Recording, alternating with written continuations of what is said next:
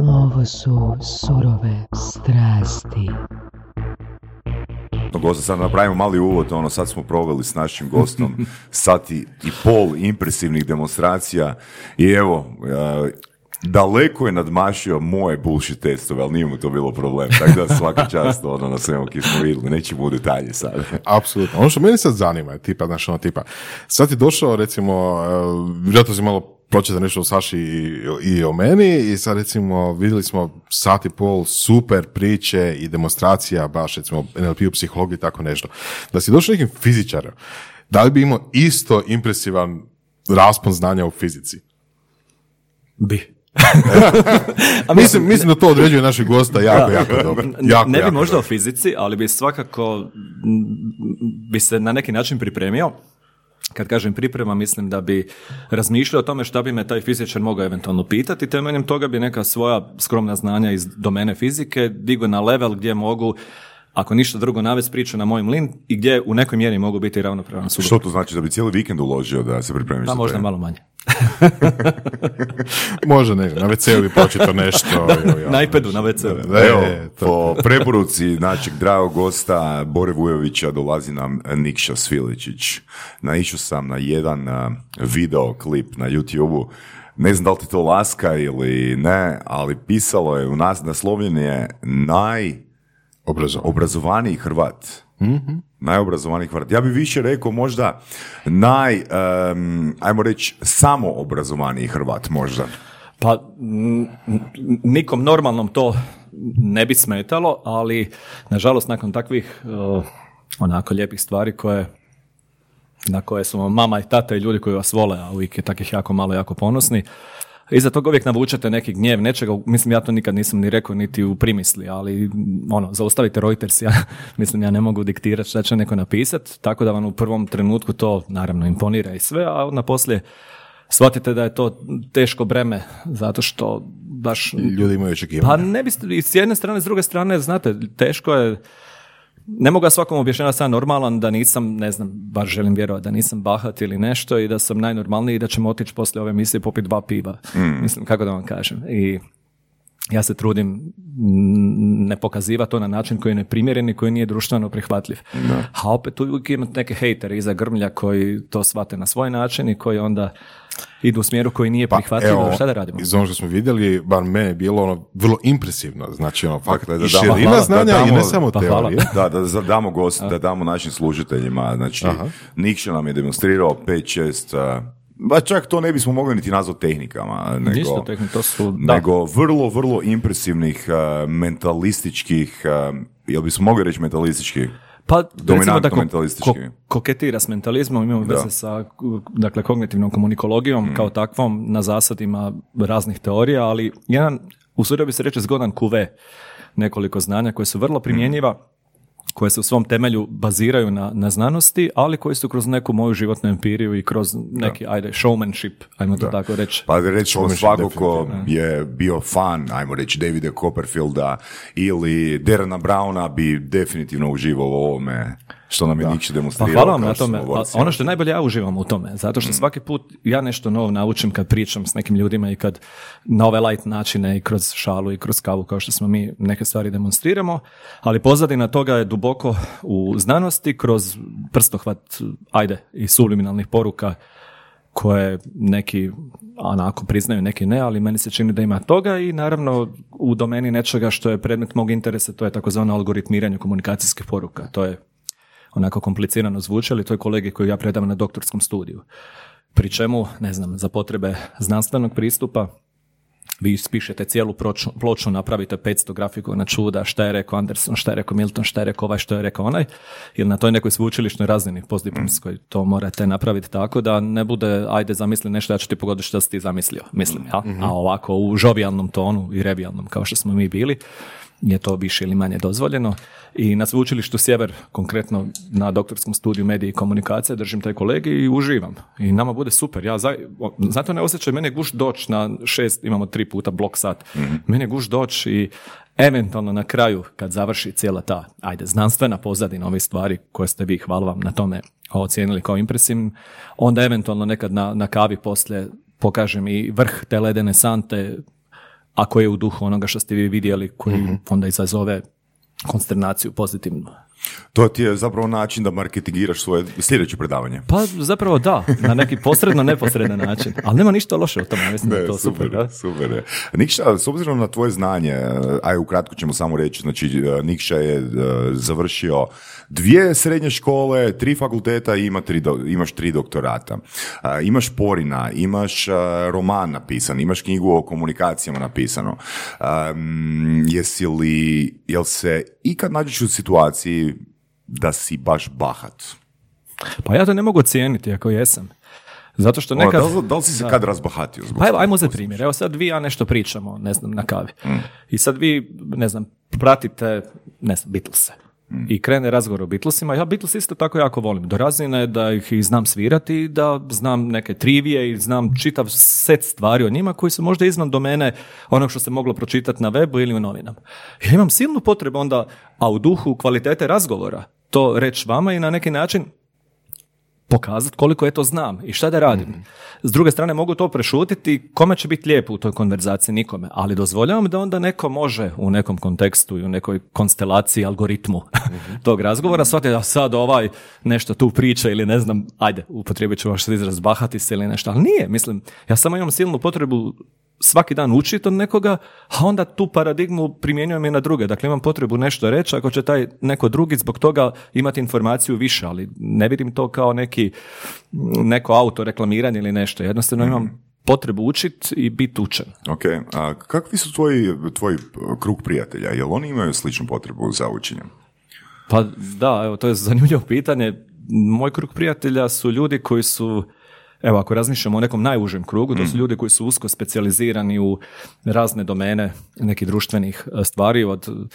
Dakle, moji dobri prijatelji su iz domene prvenstveno filma i filmske umjetnosti. Dakle, moj super friend ima, vlasnik je studija za TV produkciju, znači u filmu je. Drugi je, ne znam, ortoped koji je najbolji stručnjak za koljeno u Hrvata i šire. Treći je odvjetnik koji je najbolji krivičar.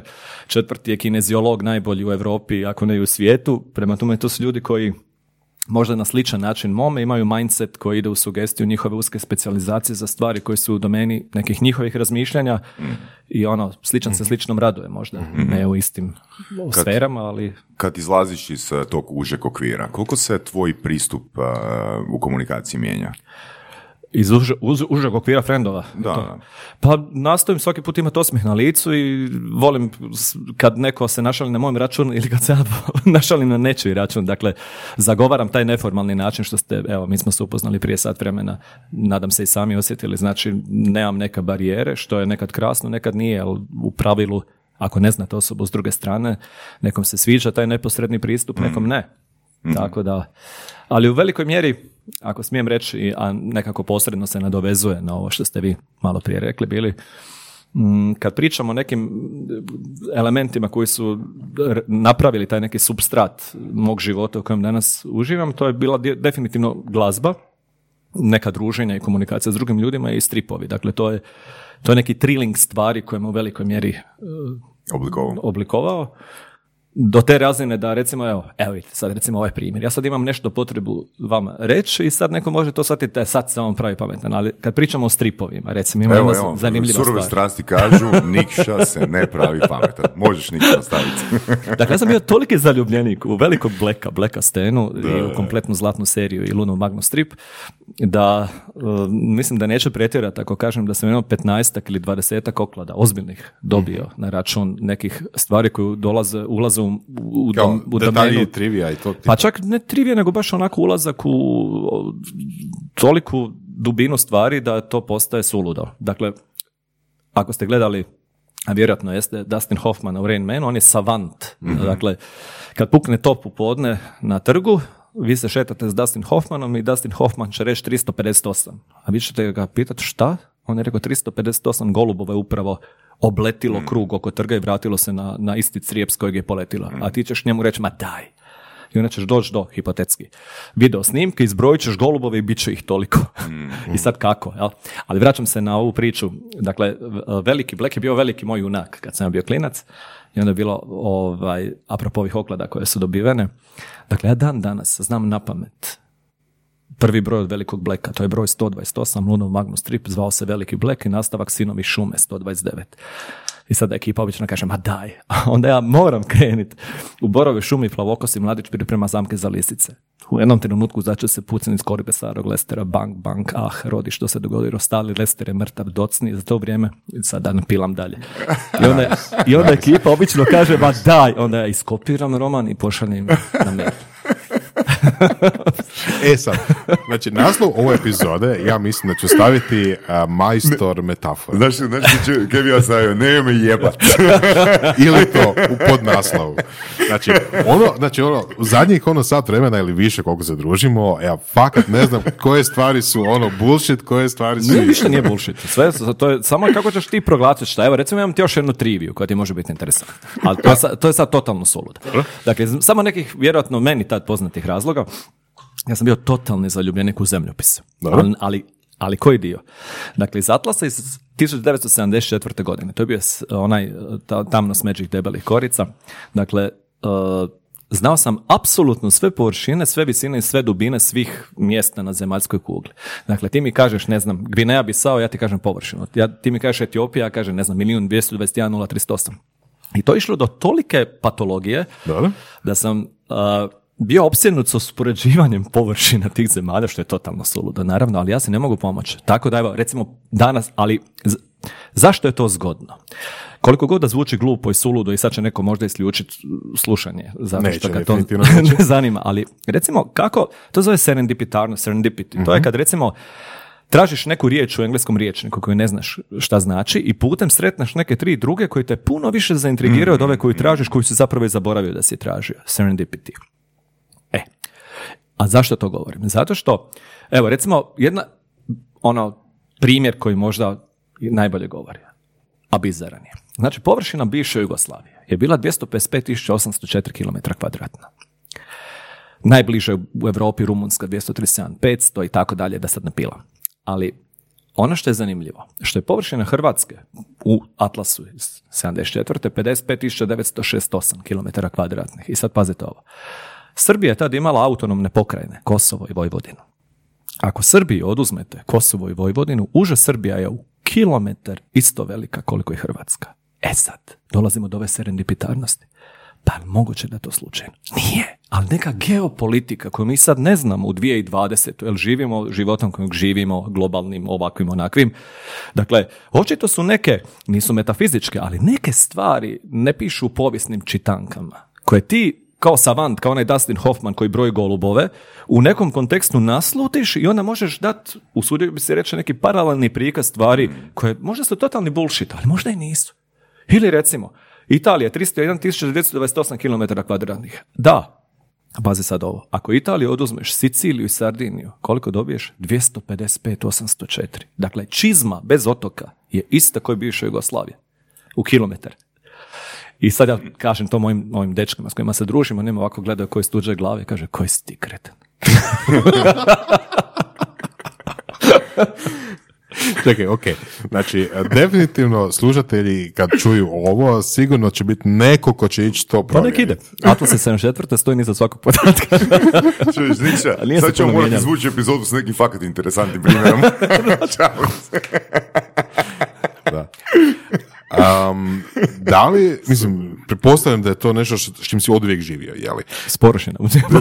Ti si onda polusavanti ili jedna četvrtina savanta? Ja samo uživam i stvari koje se prihvatim ne ostavljam nedovršene. Znači, kad me nešto zanima, uđem u atome toga. Mm-hmm. Evo, recimo, ako mogu dati primjer, jedan zgodan. Jeste čuli za kazališna prokletstva? Ako mislimo na istu stvar, da. Ono, vjerojatno mislimo, ili... nema raznih. Na koje ti misliš? Macbeth. Bravo. Dakle, break a leg. Bravo. Ok, onda zviždanje. Dakle, za slušatelje, postoje nešto što se zove kazališno prokletstvo. To je hrpa nekih stvari koje zvuče kao praznovjerje, ali zapravo ljudi automatizmom ih prihvaćaju, nekritički ne misle o tome što je u pozadini toga, što je background, nego to kažu kao frazeologiju i kao neki leksem, ne razmišljajući da postoji antropološka pozadina toga. Pa evo, svaka čast, znaš za Macbetha, znaš za, recimo, break a leg. Ajmo ih prvo napraviti. Dakle, break leg, slomi nogu. Dakle, želiš frendu koji ti je glumac ili bilo kome drugom sreću na premijeri i kažeš mu break leg, slomi nogu. Ovaj kaže hvala.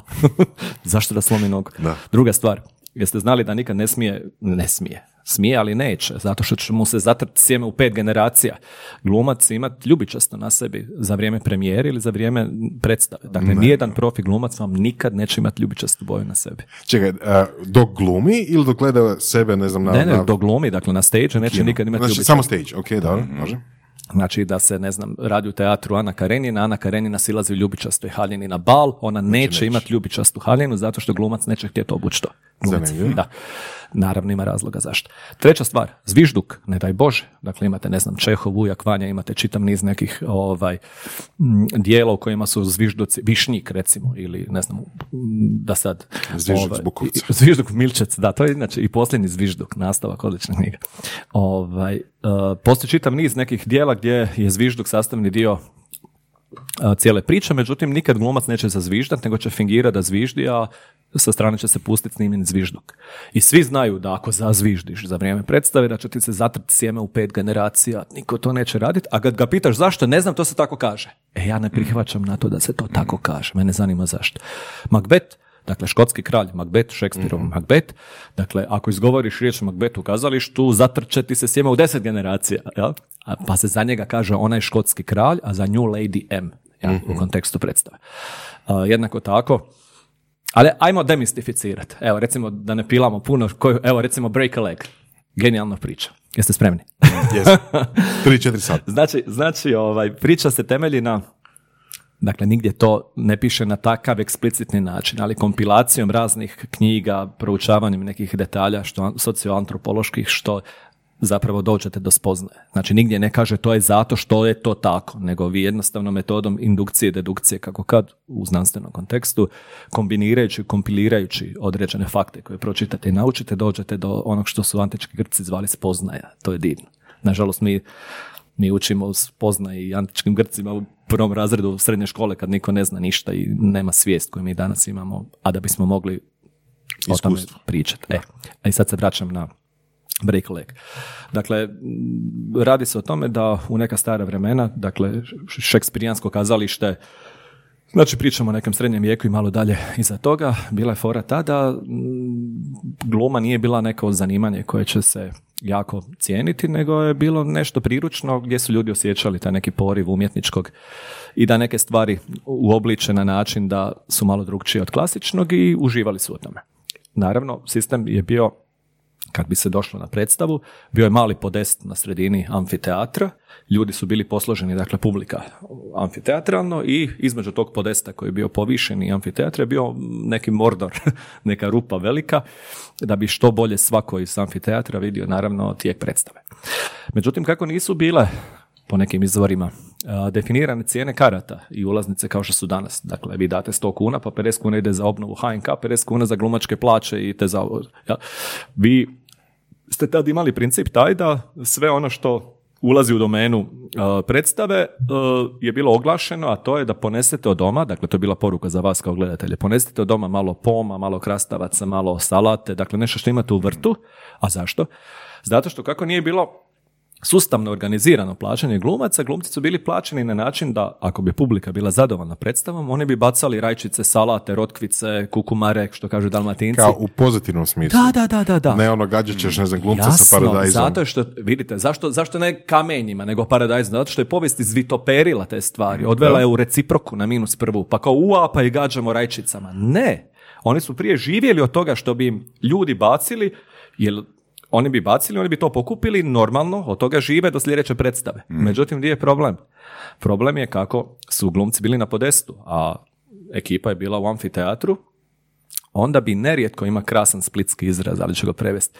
Dakle, publika oduševljena predstavom se ne bi mogla, i sad izraz, itnit ili ti ga dobacit do podesta i dobar dio tog milošta, tog lukna, tog što su bacali, bi završavao u Mordoru. Dakle, u toj pukotini između stage-a i amfiteatra. I glumci da bi to uzeli morali su break a leg, ali ne slomi nogu, nego savi nogu. Dakle, morali su čučni da saviju nogu da što više toga pokupe što su im ovi bacili, a da bi mogli živjeti.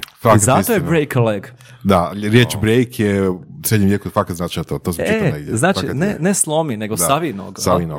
A druga priča isto tako impresivna, a Da se ja pilam s ovim sad. Samo ti. Absolutno. Samo ti zapilo još jače. Mi ćemo se javiti ako nešto. Druga priča isto zanimljiva. A nastavno na ova kazališna prokletstva.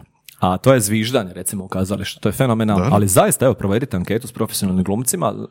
Može biti neko ko vjeruje u ta praznovjera koji neko možda i ne, ali niko baš neće zazviždati, vjerujte mi. Kad ih pitate zašto, to se ne radi. Ja, čak neće reći prokleće mi neko sjeme. Da, možda ni on ne zna zašto. Ne zna, u 99,5% slučajeva ne zna zašto. A stvar je vrlo zgodna, a tiče se još jedne zgodne stvari. Ajmo sad uzeti primjer. Evo, primjerice, nas trojica smo sad recimo na moru, negdje 8. mjesec, korona ne postoji, popili smo bocu vina, imamo neku gitaru, gledamo, ne znam, more i uživamo. I recimo neko od nas puši. Ide zapalit cigaretu na kandelu, kandela je svijeća. U istom trenu će 3 lokalna čovjeka iz te gostionice mu ovako primiti ruku i reći, hej, šta radiš? Pa ništa, idem zapaliti cigaretu. Ne, a zašto ne, Saša, znaš zašto? Da. Ubićeš koga? Mornara, da. Ubićeš mornara. Ubićeš mornara. Da, ubićeš mornara, neki kažu pomorca, ali može i mornara. Da. Čak i u drugim dijelovima Hrvatske. Znači, ne samo u Hrvatske, nego na u sredozemnom bazenu. Cigaretu na svijeću. Kandelu, da, ne smiješ. Da. Zanimljivo. E sad, normalno kad ti pitaš, dobro, zašto? Sad tebi to onako simpatično, da. Ali ti sad pitaš, zašto? A, to se ne smije, nemoj ti tu. Niko ti neće, naravno, oni ne znaju. I sad, bum, ulazimo ponovo u ovaj vremeplov. Dakle, priča je fantastična.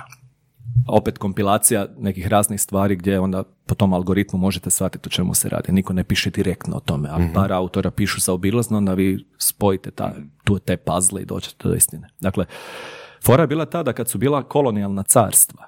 Onda su ljudi vrlo često, dakle brodovlasnici, imali bi 2 drednote, 3 karavele, velike brodove i uzeli bi lokalne velike blekove, jake, s velikim mišićima, čiji je IQ obično bio osobna temperatura, broj i slično, koji baš nisu imali neku posebnu pamet, ali su bili jaki, da što više utovara i istovara naprave i da što više opljačkaju kolonije, dok je kurenat, odnosno morska struja, ok. Dakle, to je bilo otprilike od 1.1. do 1.6. Dakle, dok struje dozvoljavaju da odu, ne znam, u Afriku ili u Južnu Ameriku i da popljačkaju svoje i mahom se vrate u Portugal ili Španjolsku, u Belem i iskrcaju, dakle, u portugalsku luku, Lisabonsku, i iskrcaju sve što su pokrali. I oni bi bili jako dobro, to je bio vrlo lukrativan posao. Dakle, strašno puno para bi zaradili na tim pljačkama kolonija, međutim problem se dogodio taj što sve knjige pokazuju, dakle pričamo, ako se ne varam, 17. 18. i početak 19. stoljeća. Dakle, sve knjige pokazuju, bio je tad Friedrich VI, kralj Španjolske, Portugala, ako se ne varam, i sve knjige pokazuju da u to doba od 15.6. se bilježi eksponencijalni porast silovanja, ubojstava, pljački i svih mogućih zvjerstava i u Portugalu i u Španjolskoj, pogotovo u priobalnim mjestima. A zašto? Jasno je zašto. Zato što se 1.6. dečki iskrcavaju, zaradili su hrpu para na utovarima, istovarima, na pljačkanjima kolonija, međutim, kako je njihov IQ otprilike sličan sobnoj temperaturi, oni bi u roku od 5 dana potrošili sve na kurtizane, dakle prostitutke, na rum, na sve ono što je opis pijanog mornara, jel? I otprilike 15.6. ostaju bez para. Naravno, kako su htjeli održati standard kojeg su imali do tad kad su imali novaca, oni su počeli raditi zvjerstva, pljačkat, silovat, krasti, sve što ide s tim. I to je preraslo ozbiljan problem, zato što je bilo jako puno tih mornara koji su eto čekali prvi sljedeće godine da opet, kad se bogovi mora smire, krenu u pohode. I Fridrik se dosjeti jadu i napravio jednu genijalnu foru, a to je svako jutro u 5 sati ispred gradskog municipala, dakle koji je bio u Belemu, dakle u Luci, Portugalskoj i u Barceloni, bi se otvarala vrata gradskog municipala i čovjek koji bi se našao tamo, kad bi otvorio vrata, vidio bi 5.000 nezaposlenih mornara koji su kruha gladni 15.6. Jel? A, dakle, koji luksuzi, ništa. Dakle, oni čekaju svoj opstanak. A opstanak im je država osiguravala, a da ne bi morali pljačkat, krasti i ubijat, tako da bi svako od njih u ruku, kao hostiju, a bili su uredno posloženi u redu, dobivao nešto što će tijekom dana prodat, da li u Portugalu, da li u Španjolskoj, da li u Barceloni, da li u Lisabonu, a to nešto, a reći vam šta je bilo to nešto, kad prodaju, dobivaju 10 talira, a za 10 talira to je ekvivalent 20 kuna, mogu kupiti pola kile kruha i pola litre mlijeka, s čim će preživi do sutra ujutru, opet u 5 kad se otvaraju vrata, pa će opet dobiti milošte, odnosno sledovanje od države. A to nešto je bila kutija šibica. Od tud je motiv djevojčica sa žigicama, Hans Christian Andersen, ja? I sad, o čemu se radi? Zamislite nas trojica, pušimo ovo, ono, bakanalije, ludilo, mi smo sad 12. mjesec. Aha. I sad ovaj jadničak dolje na -5 čeka da mi izađemo van i ne bi li nam prodao kutiju šibice, jer smo mi bahati i pušimo, a mi bahatu zapalimo na kandelu, odnosno svijeći, na taj način nećemo biti u potrebi da kupimo od mornara koji će zbog toga što neće dobiti svojih 10 alira zapravo umrijeti od gladi i zato si posredno ubio mornara. A ono što je genijalno što priča ima je neku romantičnu nit, a nema veze s romantikom nikakve. Da, mislim, ima romantičnu nit. Baš zbog toga što si pomenuo djevojčicu sa žigicama, jeli?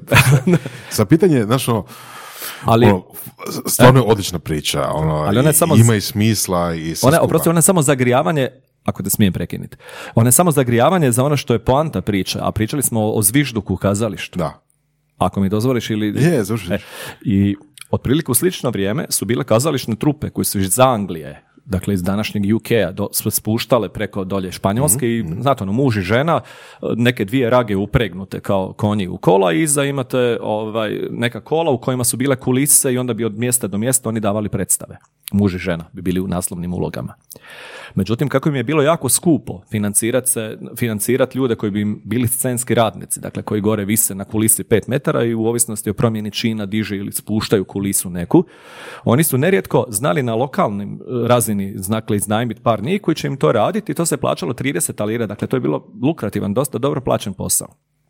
I sad ovi mornari nezaposleni iz malopređašnje priče, koji su bili ponosni, koji nisu htjeli raditi milostinju ovo za šibice, oni su radili taj posao i sad tu dolazimo do major problema, a to je što je do prije 15-20 dana oni su bili na otvorenom moru, dakle bila je još sezona pljačkanja kolonija i oni bi nerijetko pod velikim valovima, vjetrovima, oni nisu mogli reći, aj mate, molim te, možeš li mi dodati ovaj dolje konop?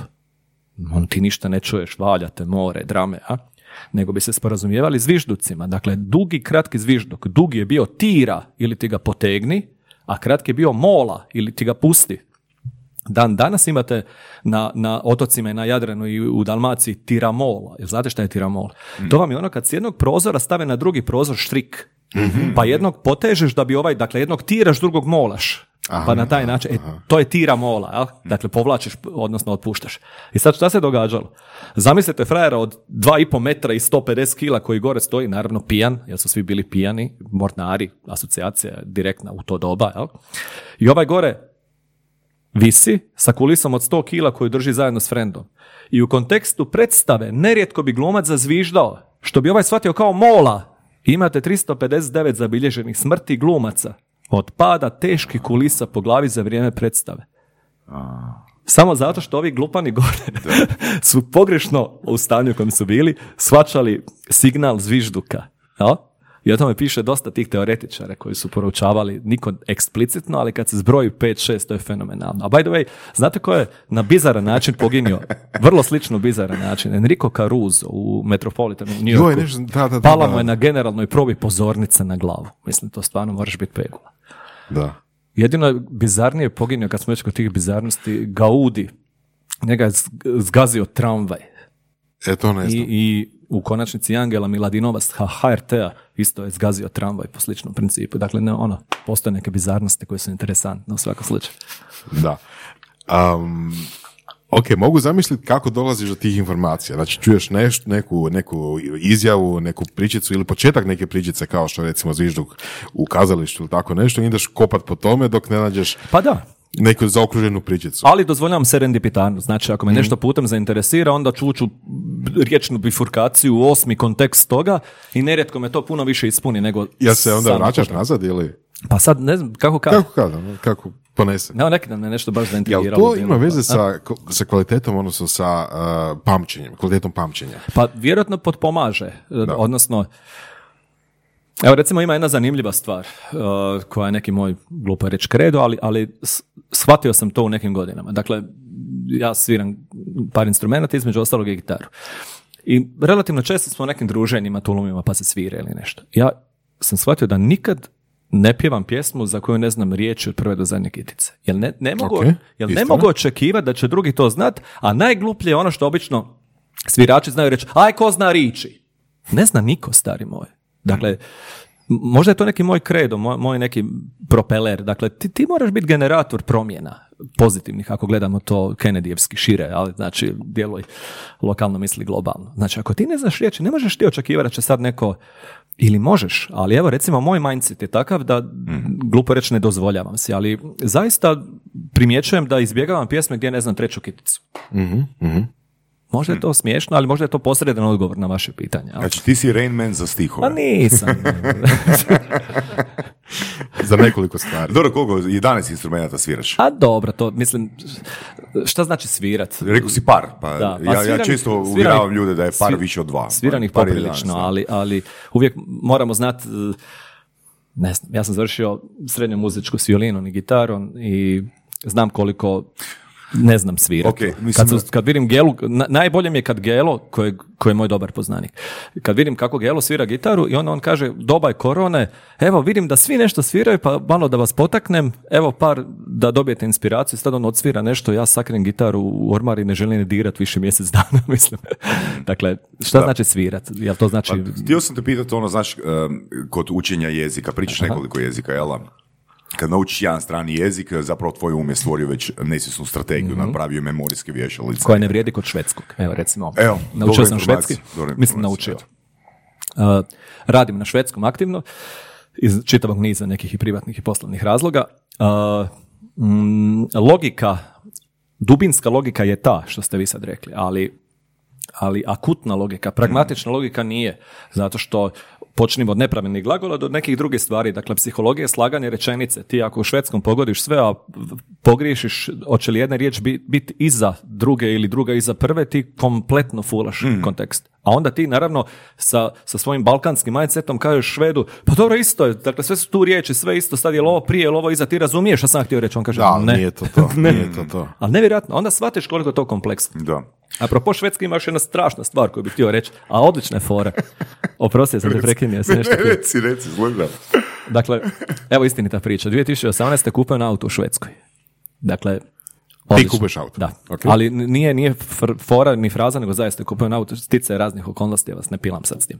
I naravno nemam para i hoću kupiti rabljeni auto, točno znam koji su mi gabariti.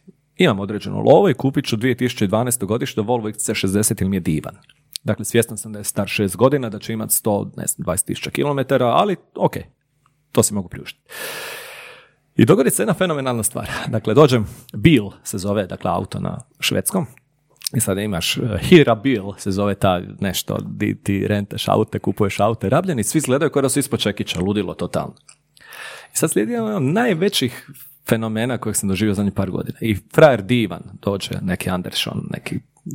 I sad ja pričam otprilike kao što Albanac priča hrvatski, ja pričam švedski. Ali smo se sporazumjeli, sad kad sam vidio da ipak ne mogu reći šta želimo, onda smo se prebacili na engleski. I jedna stvar koja je meni bila strašno čudna, obilazivši te aute koji izgledaju koje su sad iz tvornice, a vidim ono, dakle tad je bila 2018. Ja gledam koje su godišta auta, 2003., 2005., 2012. Sve to ok, izgledaju krasno.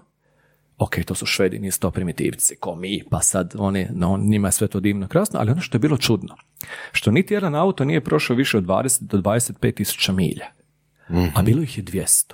Dakle, 20 tisuća milja, to je koliko? 30 tisuća kilometara, ajmo reći. I sad malo mi je čudno, neka su oni najpošteniji na svijetu, ali brate, 2005. godište auto, dakle, star 13 godine da je prošao 20 tisuća, 30 tisuća, pa ok da je jedan, ali svi, dakle, nije postao auto iznad 25 tisuća milja. I sad dolazi tata Andersonu i sad mi nešto lijepo pričamo, on meni sugerira ova ili ona, ili lijevo ili desno, načini plaćanja, otplate, krediti. Ja kažem, nemojte se ljuditi, ali ja moram primijetiti da teško mi je vjerovati, tu ima 183 auta, on kaže 184, jedan ispred, Gorjan, dobro, da nije prošao više od 27.500 milja. On kaže, šta je tu čudno? Pa Gorjan, čudno je to što to znači da se, sad sam već izračunao koliko godišnje, pa uzorak, ja sam ipak neki znanstvenik, mislim, uzorak je takav da me boli, ne mogu shvatiti to. Ja? On kaže, pa nije, pa to je savršeno normalno. Ja, nije normalno. I sad već vidim da lagano ja ulazim u narančasto, a on je na putu prema narančastom, prema crvenom. Ja? Znači, već se lagano zaoštrilo, Jer koliko god da vjerujem sistemu i Skandinaviji, ne znam čemu, malo mi je teško vjerovati u sve to, a ono, imam balkanski mindset, kao što sam rekao, i ne prihvaćam sve for granted. Ti si išao kod svakog auta pogledat koliko ima kilometra, ti da, se da, ne bi li se uvjerio u... Mislim, s jedne strane... Ne bi imao kredibilitet prigovora da to nisam napravio. Ne bi znao kiticu. Ne, hoću reći ono da, totalno vidim da je to dio tvog identiteta. No? Ponekad ti može olakšati neke stvari. Ali nastavak priče je fenomenalan i baca u vodu sve ove stvari o kojima sad pričam. I frajer se meni kune da je to tako i da ako je, da mogu po šasi to vidjeti. Ono, ušli smo u razgovor gdje osjetio sam da nisam trebao po tome dirati. I onda me ovako pogledao i rekao mi je sad, aha, vi ne znate. Ja ga šta ne znam. A ne, gospodine, švedske milje. I tad sam prvi put shvatio da postoji milja i švedska milja. Švedska milja, dodaš 0. Majke ti Bože. Ja ovako gledam, mislim se, i naravno sve je u trenu poprimilo smisla. Prema tome, ako ikad vi ili naši slušatelji budete kupovali auto u Švedskoj, ako budu milje, samo jednom 0 dodate i sve štima. Na jednom je sve postalo jasno. Ja. Ali vidiš kako zanimljivo. Bome čudni Švedi, čudni Švedi. Da. Ono, znaš, ono. A ja frajera ubjeravam 10 minuta. Ja ga ubjeravam kako je sve to laž. Ono nije. Dakle, ono, možda bi ja zaključio tebi da si ti išao učiti švedski samo iz razloga da bolje ispregovaraš cijenu auta. Da, to je jedan ozbiljan trud, švedski ozbiljan jezik. Zato što isto kod, ono, mislim, ovi naši jezici iz sredozemnog bazena, ono, sklanjaju se rodu broju padežu. Bambino, bambina, jasno ti je kad ja na kraju da je ženska, ali za razliku od skandinavskih jezika gdje je ta naša neka auditivna logika uopće ne funkcionira. Nema veze s mozgom. Ono, okej. A ima jedna zanimljiva stvar, ako smijem ovako u romanu Toka mislim vam nešto reći. Imam zapravo 2 teorije, od koje su 2 totalno idiotske, ali ja ću pukniti ako ih ne ispričam. Da to u redu. Slobodno ispričaj.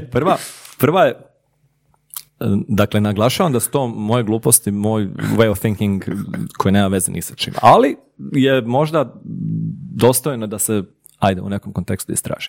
Dakle, bajke. Mm-hmm. Svi smo odrasli na bajkama. I sad, ako neko ima djecu u rasponu od, ne znam, 4 do 10 godina, možda da isključi emisiju, zato što kako smo svi odrasli na bajkama, postoji jedna stvar koja je jako zanimljiva. Ajmo uzeti analizu sadržaja. Znači, trnoružica se ubode na trn i zaspe, pazite sad, u svim prijevodima, 1000-ljetnim ugodnim snom. Princeza poljubi žabce koji se pretvori u kraljevnu, kralja, lijepoga divnog princa, kraljevića, koga već, i žive 100 godina sretni. Kresivo, veliki mali Nikola, Vasilisa Premudra, da sad, dakle, i manje i više poznate bajke, ili recimo Petar Pan, vječno mlad, zvončica, on leti, sretan je, fesić u glavi, u kapici, sve divno krasno. Dakle, moja temeljna teorija je onako dosta ozbiljna. A to je da sve bajke počivaju na halucinogenim drogama. Zašto ova princeza nije poljubila psa, zmiju, konja, tetrijeba, čudnovatnog kljunaša, nego žabu? Zapravo je nije poljubila.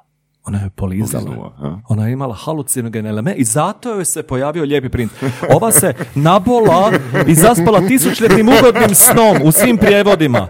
Nabola se. A gdje se zabola? Pogledajte ilustraciju u ovaj. Nije se u prst nabola. Petar Pan. Dietil, lizergične kiseline, LSD. On je na trip, on leti. On je vječno mlad. Pixi dust. Ova ga čuva da ne padne s balkona, zvončica. Dakle, nije... Sad, da ne odem predaleko u bizarnosti, ali zaista... Da stvar bude ozbiljnija, ja sam korelirao vremena kad su bajke nastale kod onih gdje su bili autori, nerijetko ih je narod algoritmirao i stavljao se. Mm-hmm. Ali mahom su ljudi bili u observatoriju na Morfiju, ona mala sirena, halo. Ili ovaj se penje gore pa završi u zemlji Dembeli. Dakle, to je čisti delirium tremens. Dakle, oni se pod alkoholom, pod penju gore zamišljenim dlakama koje kreću iz neba. Dakle, možete pratiti po medicinskoj enciklopediji zapravo simptome.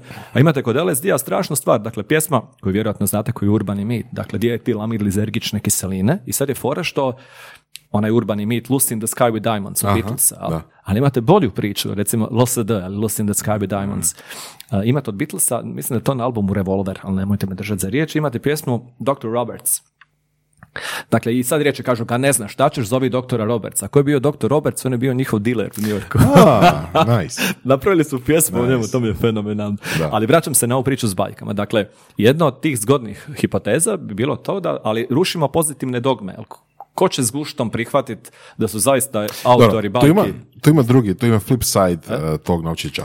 A to je da zapravo droge uglavnom na razne načine, u raznim segmentima miču inhibicije, miču nekakve kognitivne ili prepreke ili fokuse, kuriš? I na kraju dođeš do nečega što je kao više podsvjesno, više nekako intuitivno, jeli? Tako da na tim drogama su zapravo ljudi onako više intuitivni. Ali ih potvrđuju u smislu što su radili, jel? Da. I zbog toga su bajke zapravo nekako izraz intuicije koje sad možemo ići do Junga pa reći nekakve arhetipovi pa nekakve Betlem, isto tako, Bruno Betlem. Dakle, koji, dobro. Da. Ali hoću reći, znači, ne moramo stati na drogama, možemo ići razno ispod. Znači, što se događa na drogama. Evo, popravljamo svijet, jel? Da. Na ovaj način. A ona druga teorija što sam malo prije rekao, koja se temelji na ome što ste sad vi rekli, je još smionija. Dakle, ono što je sigurno je da postoje psovke u svakom jeziku. Međutim, te psovke, recimo, znate koja je najgora iranska psovka, poslije kojem je friend koji je bio tamo rekao da mi sigurno ne potičemo od Iranaca. Ako još jedan put ovo spomeneš, mogao bih pomisliti da nisi dobar čovjek. To je pozdraća neku raspravu koju smo imali o slovenskim psovkama gdje je bilo nešto smiješno, nešto sa kokošima. Ali ovo što će uslijediti nije smiješno, zato što znate di su najkrvavije psovke koje ne možete zamisliti. Ja znam par, ali neugodno mi ih uopće izgovoriti, čak i da nisu ovi mikrofoni upaljeni. Dakle, najgore psovke su mađarske. A znate koje su još grozne psovke? Dakle, estonske. A zašto to pričam? Sasvim slučajno. Dakle, prije par godina ja sam doktorirao na jednoj vrlo zanimljivoj temi, a zove se tanatologija, dakle nauka o smrti. I ono što me posebno zanimalo, radio sam istraživanje koje sam kasnije uobličio u 2 knjige, dakle koje su onako dosta interesantne, ako smijem reći, a to je, imao sam uzorak od 6500 ljudi koji su egzekutirani smrtnom kaznom i kompletan njihov bio socijalni i socioantropološki profil, dakle koliko su stari, jesu bili čelavi, nisu, plave oči, crne oči, visina, težina, šta im je mama, šta im je tata, koju su školu završili, koje su crtiće gledali, uglavnom 150 stvari. I ono što je jako zanimljivo, šta im je bila zadnja rečenica prije egzekucije? A zašto? Zato što sam vadio takozvane kleme, odnosno vadio sam riječi i išao sam vidjeti da li se one uklapaju u naš stereotip. Šta bi neko rekao, evo da sad, ne Bože, nekog treba egzekutirati. Pa bi rekli, čuvaj mi dječicu, ženu, dragi Bože, Sveti Petre. Da, najčešće nekakve stvari, da. Rezultat, nevin sam ili... Tako je. Rezultat koji se pokazao bio dijametralno suprotan. Sad se vraćam na ove psovke. Dakle, najgore psovke na svijetu su mađarske. I sad gledajte, slučajno ili ne, ali Mađarska, Estonija i Finska su jezična skupina. Ugrofinska skupina jezika. Dakle, samo te 3 države. Imaju najgore psovke na svijetu i sad ono što je najbolje, a tiče se ovog što sam malo prije rekao. Imaju apsolutno najvišu stopu samoubojstava na svijetu te 3 države. Da. Čekaj. A Mađarska, i Mađarska, Finska, Estonija. Po svim kriterijima znam točno o čemu pričam. Neko će provjeriti. Apsolutno. Pogotovo Mađari. I onda se uvijek se pitalo, zašto Mađari je ravnica? Neki kažu, pa upravo zato što je ravnica. Dosadno. Imate u Vojvodini, u bivšoj Jugoslaviji, vani u Vojvodini je bilo najviše samoubojstava, što je podgrijalo priču o ravnici, ali zapravo nije. I sad moja smijona teza, jedna od ovih suludih, kao što je ova sa bajkama, je ta da vjerojatno u leksiku jezika, pa puta 70 godina nečeg života ili nešto, se stvara tolika frustracija kroz izgovorenu riječ koja u nekom kriznom trenutku kod nekoga može izazvati efekt da jednostavno ode u krivom smjeru i da digne ruku na sebe. I to bi bilo genijalno dokazati. Cijeli život čuješ, ne znam, pretpostavimo da je psovka, ne znam, de ubi se, jel? I cijeli život slušaš to i na kraju povjeruješ. Ako je dovoljno sugestivno u kontekstu drugih stvari u algoritmu te rečenice. Ima smisla, Mislim, naglašavam da su ovo moje gluposti, da ja to onako glasno razmišljam. Bilo bi zanimljivo kad bi to neko istražio. Koja je treća? Šta? Estonija, Finska i Mađarska. Koja je treća priča? Sad sam izbljedilo mi je sad. Ne znam. Jel možemo to povezati možda i sa subliminalnim porukama? Tu si isto dobar. Pa mislim što znači bi dobro. Mene to zanimalo... Čak sam... A znaš mi koliko tebe? Da? Ne samo da te zanima, nego si fakat to primjenjuješ. Da. Pa ja prvenstveno uživam u tome. Čini mi se da je strast najbitniji pokretač svega. A da iz te neke strasti, ljubopitljivosti, radoznalosti sve izvire. Evo, za buduće goste Surove strasti, evo, znate zašto i kako i s čime trebate doći ovdje. Je, pa i vi imate strast, mislim, pa to se i osjeti kroz vaš pristup emisiji, kroz vaša pitanja i kroz tu neku dobru vibru koju imamo sad, imali smo prije. Što se tiče subliminalnih poruka, mene to jako zanimalo, čak mislim da sam bio neki gost kod Mišaka, da, prije neki 5-6-7 godina. Bilo je zanimljivo. S Ratkom je bio gost. Da. Nice. Bilo je zanimljivo zbog toga što gledajte, dakle postoji jedna anatema, postoji jedna rampa na subliminalnim porukama koja je interesantna zato što ide u domenu pravnog okvira. Drugim riječima, znate, u Americi ne smijete niko krivo pogledat ako je u okviru neke legislative da se to ne sankcionira. Sebu vam tužim. Baš. I subliminalne poruke su vrlo plodno tlo za sve takve neke zabrane, prema tome čim se nasluti da je nešto s one strane, onda se to sankcionira i to postoji FCC, Federal Commission, neki dokument iz 74. gdje se kaže da je svaki oblik, dakle, djelovanje na nekog putem poruka koje nisu apriorno jasne, zapravo pokušaj intruzije na nečiju svijest. Dobro, to je vrlo, vrlo labava definicija. Ti si spomenuo baš u tom, kratko sam samo pogledao par ovoga scena. Znači, ipak si se pripremio. Ne, nisam, slučajno. Izbacilo mi taj video, dobre. Slučajno. Google sam te drugdje. Serendipity. Znaš, postoje znanstveni dokazi, ali poprilično se razlikuju rezultati testiranja, to jest ono tih eksperimenata. Koji je tvoj komentar na to? Moj komentar je, ja ću ga dati na dvije razine. Prva je privatna, druga je znanstveno provjerljiva. Mislim, ja bih rekao da ti si fan subliminalnih poruka. Pa jesam na teoretskoj razini, ja ih koristim u mjeri u kojoj uspijevam to, ajmo to tako reći, pridodat nekim drugim vještinama, da. Pa onda funkcionira, ali same za sebe, a gledajte, teško mi reći, ne postoji osoba na svijetu koja će to reći sa 100% sigurnošću, ali recimo, fakti ne idu u prilog subliminalnim porukama. Dakle, godina je 1957, ako se ne varam, 57, pojavi se čovjek u Kanadi koji se zove James Vickery, VCRY, za one koji hoće kasnije možda googlat, koji je, i tad je počela cijela pomama za subliminal messages, a on je napravio foru što je bio kino menadžer i onda je u dva kina paralelno puštao kino, dakle, tad su bile, dakle, filmovi s perforacijama, s 35-ice, ja. Međutim, tijekom predstave u kinima se prodavala Coca-Cola i kokice, popcorn i Coke.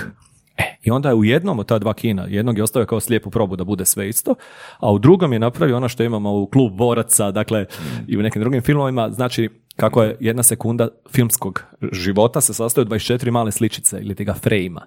On bi iskidao nekoliko frejmova i na razini neprepoznatljivosti, kad vi to gledate, vi biste to doživjeli kao na mali blic u filmu. Dakle, vi ne možete svjesno vidjeti o čemu se radi. On je stavljao određene sugestije koje su bile hungry, eat popcorn ili thirsty, drink Coke. Ne bi li poslije vidio u kojoj mjeri na 6 dana i 10 predstava dnevno, to su dakle, doprinijelo boljoj prodaji kokica, odnosno Coca-Cola u jednom, odnosno u drugom kinu. Samo pitanje, oprosti. Koliko projekcija? Mislim da je bilo 6 dana, 6 projekcija dnevno. Okay. Tako da je uzrok bio dovoljno velik. Dobro. I pokazalo se, ako se ne varam, 57,1% kokice i 14% da je porasla kola u kinima gdje su bile subliminalne poruke koje su to sugerirale. Ali sad dolazimo do problema. Nastala je pomama, pošast, ludilo, da je htio biti predsjednik države, bio i predsjednik države, da su bili izbori tih dana. Ali, naravno, kako ipak generalno narod uvijek traži neku potvrdu nečega, onda su ga zvali sa CBS-a, mislim u Americi ili s neke druge televizije, da hic Rodus, hic salta, ajde kume moj, sad ti to meni tu napravi, imat ćeš sve uvjete, napravi što god hoćeš, financiramo. I onda je napravio, stisnut naravno tom medijskim pritiskom i sve, i normalno rezultati nisu pokazali značajnu razliku. I iz toga se iščitalo da je zapravo James Vickery bio prevarant. To niko neće tako reći, ali ljudi vole pročitati. Znate, i jedno i drugo je trenutno u suvremenoj povijesti, ali ljudi će zanemariti ovo da nije kasnije uspjelo, nego će ići prema tome da će afirmativno gledati na subliminalne poruke. I ostao je mit. Kasnije, pa u suvremenom marketingu danas vi imate čitav niz subliminata koji su polusubliminalne, subliminalne, koji na raznim razinama Htjeli mi to ili ne, djeluju na našu svijest i podsvijest. Znači, kad skinete sa Air Jordan tenisica znak da on zakucava, one se prodaju 70% lošije. Pa sad, je li to subliminalno ili nije? Dobro, mislim, čisto da pokušamo možda ljudima koji nemaju slušajima, koji možda nemaju to takav neki raspon ili nikad možda nisu niti čuli za subliminalne poruke, ali su čuli, ali nemaju definiciju. Mislim, subliminalno djelovanje bi bilo što ispod granice, mi jednostavno svjesnim umom nismo procesirali. Mi smo zaprimili tu informaciju, ali nismo svjesno zaprimili. Znači, recimo, subliminalna poruka bi mogla biti i đavo plakat koji vas je natjerao da napravite neku akciju, kupite neki proizvod, ali jednostavno niste svjesno pročitali. Ono, niste okrenuli glavu prema tom đavo plakatu i pročitali. Pa bilo je prije koliko, 15 godina, pozdrav iz Rovinja. Da, reklamiraju se cigarete. Međutim, svakom je bilo potpuno jasno o čemu se radi, a oni nisu smjeli eksplicitno staviti to na plakat. Tako da, ono, široko je polje subliminata i zapravo oni su vrlo prisutni u nekim drugim stvarima, ne samo tima. Da, kad već pričamo o tome, o ponovljivosti eksperimenata. U zadnje vrijeme je se dogodila baš nekako kriza u psihologiji, baš to ponovljivosti, znači ono, repeatability eksperimenata, gdje je jako puno eksperimenata koji su uzeti za iz kojih su iščitane nekakve ono jake tvrdnje, na primjer ono o suzdržavanju kad čokoladice djeci daju pa suzdržavaju poticaj njihov kasniji razvoj, kasniji napredovanje u životu, pa recimo što je još bilo za Stanford Prison eksperiment isto, jel? I nekoliko takvih baš ono jakih istraživanja sa jakim zaključcima su pokušali reproducirati bez uspjeha. Da, što misliš o tome i da li je to možda, ne znam, znak da se jednostavno ili društvo mijenja pa više nije moguće doći do istih rezultata ili misliš da nešto još dublje u tome ima? Pa to je temeljno pitanje znanosti 21. stoljeća, a to je ta ponovljivost eksperimenata, s tim da eksperimenti... Misliš općenito ili psihologije? Mislim općenito, zato što vrijeme u kojem živimo ima toliko nekih drugih elemenata koji djeluju na sve da su i naše očekivanja velike. Evo recimo, reći jednu zanimljivu stvar. Ja sam oduševljen bio s tim, dakle, i Milgramov pokus i dobro, dakle, Stanfordski zatvoreni, dakle, čitam niz toga, ali ono što je bilo fascinantno u cijeloj priči je, a kad pričamo o ponovljivosti, element koji je dobio, to zove Nobelova nagrada za znanstveni rad, dakle postoji ta kategorija, Dunning-Krugerov fenomen. Da. Dunning-Krugerov fenomen, možda naši slušatelji to ne znaju, pa čisto da parafraziramo cijelu priču. Znači, godina, mislim, 2010. bila, i sad zamislite 100 ljudi u nekoj prostoriji koji za $100 svako od njih koji će dobiti ispunjaju neki test od 100 pitanja. Od tih 100 pitanja imate pitanja koje su vam boje oči A, B, C, D, pa to ćete vjerojatno znati koje su vam boje oči, do pitanja kao Alan Ford u epizodi Sve ili metak, kad je Bob Rock ostao u finalu, a morao je pobijediti ili bilo namješteno, onda njegov protivniku je bilo pitanje postavljeno da nabroji sa kućnim adresama i nadimcima sve koji su poginjeli nakon atomske bombe na Nagasaki. I ovaj kroz cijelu epizodu i falilo mu ih je par da se dosjeti svih. Vidim da si čitao tu epizodu. Jesam, da. Vraćam se sad na ovo. Dakle, bilo je vrlo jednostavnih pitanja u tom testu od 100 pitanja i bilo vrlo kompleksnih. I bilo je posve jasno da neće baš svako sve riješiti, odnosno da će svi riješiti bar neki manji dio. I događa se fenomenalna stvar, a to je da nakon što su ispunili test i ostavili ga na, dakle, tih 100 ljudi u prostoriji i ostavili ga na stolu kod ispitivača, prilikom izlaza vani iz prostorije, bili su zaustavljeni od strane asistenata pokusa i otprilike bi to zvučalo ovako. Dobar dan, oprostite, prije nego što izađete, vi ste, ja sam Mate Matić, odlično, gospodine Mate, i asistent ga nađe gdje je. Lijepo vas volim, vi ste ispunili svih 100 pitanja, jesam. Šta mislite koliko ste imali točnih? Pa, teško mi reći, 60, dobro, hvala lijepo. Ana Anić, vi, 43, ok. I sad svi 100 izađu i daju aproksimaciju svojih odgovora i ono sad što je najbolje, nakon par dana se radi korelacija, odnosno aproksimacija njihovih odgovora prilikom izlaska iz prostorije se korelirala sa njihovim stvarnim odgovorima i događa se nešto što je zabrinjavajuće za ljudski rod ili samo objašnjavajuće. Događa se to da je analiza pokazala da percepcija rezultata ljudi se značajno razlikovala od njihovih realnih učinaka. Dakle, onog što su zaista ispunili u smislu, ali točno ili ne. Ali u kojoj mjeri? U toj mjeri da ljudi koji su riješili do 25% točnih u real life-u su u percepciji svojih točnih odgovora rekli između 45 i 70. Dakle, što se skala točnih odgovora više pomiče prema zaista realno točnima, prema njihovom realnom znanju, to opada njihova percepcija vlastitog znanja. Znači, onaj koji je riješio 95 točnih, kad ste ga pitali koliko ima točnih, on će reći 70, jer ga je strah znanja. On zna koliko ne zna. Da. Jednostavno, neke stvari gdje je bio u dubiozi, gdje nije bio siguran, će rađe reći da nije siguran, provjerit će kad dođe doma. A ovi koji su riješili 25 ili 30 točno što su ispod nekog praga civilizacijskog, su se hvastali da su riješili 60-70. A gdje je najveći problem? Što je tih gro. Dakle, njih je bilo 65%. A zašto je to problem i zašto je taj eksperiment fantastičan? Zato što, evo, kad se okrenemo, ljudi koji nam kroje život danas, političari, ovi, oni, pa, mislim, slutite na što ciljem. Da. Oni su obično u ovom donjem percilu. Jel? Oni su u donjoj dijelu, a imaju feeling i rade stvari sa percepcijom da je ona puno viša. A ovi gore šute i rade. Jel? Što je zapravo i ono stvar stava. Je, apsolutno, da, slažem se. Da, možda... Mislim da svi imamo primjere iz svog društvenog kruga gdje netko ko fakat puno zna, ima široki raspon znanja, iskustva i načitana je osoba, poprilično zna nesigurno djelovati u komunikaciji. Odnosno je možda fokusirana na onaj dio koji ne zna, razliku od onih koji znaju, su fokusirani na ono malo što znaju. Ili recimo, primijetio sam baš kod tebe, znači jedna nebitna stvar koju si komunicirao je bila, nisi bio siguran da li je 57. ili 58. godina ona kinoprojekcija bila. I tu se vidi to znači taj jedan detalj koji uopće zapravo nije bitan za cijelu priču, za cijeli dojam, primjećuje se kod tebe da je tebi bitan. Da. Znaš? I to djelomično utječe na stav, a godina ona, koga briga. Sad, znaš? Kad dođe doma prvo ću to pogled, koji godine to? Dobre, sa sreće danas imamo mobitel pa možemo se. Vidio sam polu šalu, polu zapravo totalno iskren, istinit mem, gdje je graf, koji s jedne strane... Kako je išlo ono? S jedne strane je povjerenje u znanost, a s druge strane je razumijevanje znanosti, jel? I onako, i sad, ok, to je šala zato što fali još puno drugih komponenti tu, ali ide otprilike tako da recimo neko ko ima relativno malo znanja u znanost, ali ipak ima veliko povjerenje u to, onda uči, onda zna malo više i onda ima veliko povjerenje u znanost, ono kao to je, ono to rješava sve, kojiš, i onda onaj koji zna jako, jako puno o znanosti, opet mu pada povjerenje u znanost, ono skoro ništa, jel zna koliko ne zna. Da. I dođemo na antičku Grčku i peripatetičko šetalište. Da. Apropo toga, što si sad rekao, imate odličnu foru, recimo mi nerijetko, ne znam, i u znanosti, idemo na simpozije.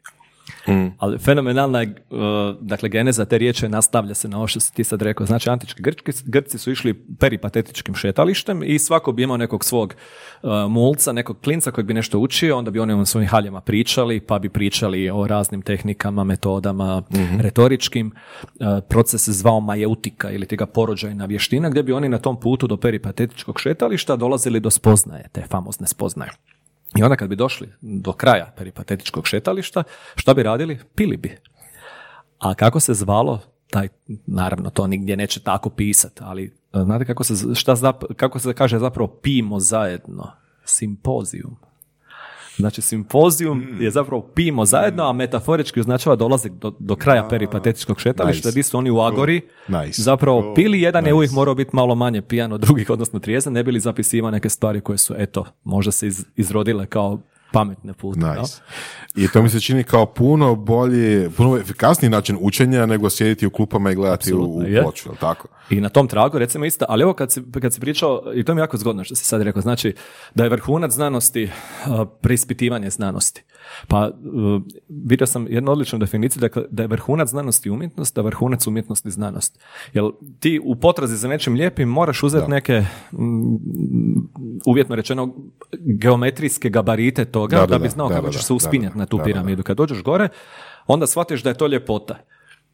A jako je zgodno, možda neki naši slušatelji su znali, ja nisam donedavno, dakle, kad su radili analizu Leera, Monalize i nekih drugih kapitalnih, krucijalnih dijela za svjetsku umjetnost, onda su ispod našli točno element 1,619, dakle element zlatnog greza. Dakle, neko je prije neko. Leonardo je nacrtao točno shemu sa dvije apscise ordinate, temeljem čega je znao na kojoj će osi biti nos, ruka posložena i sve što ide, na kojoj će biti nešto drugo, drugi plan.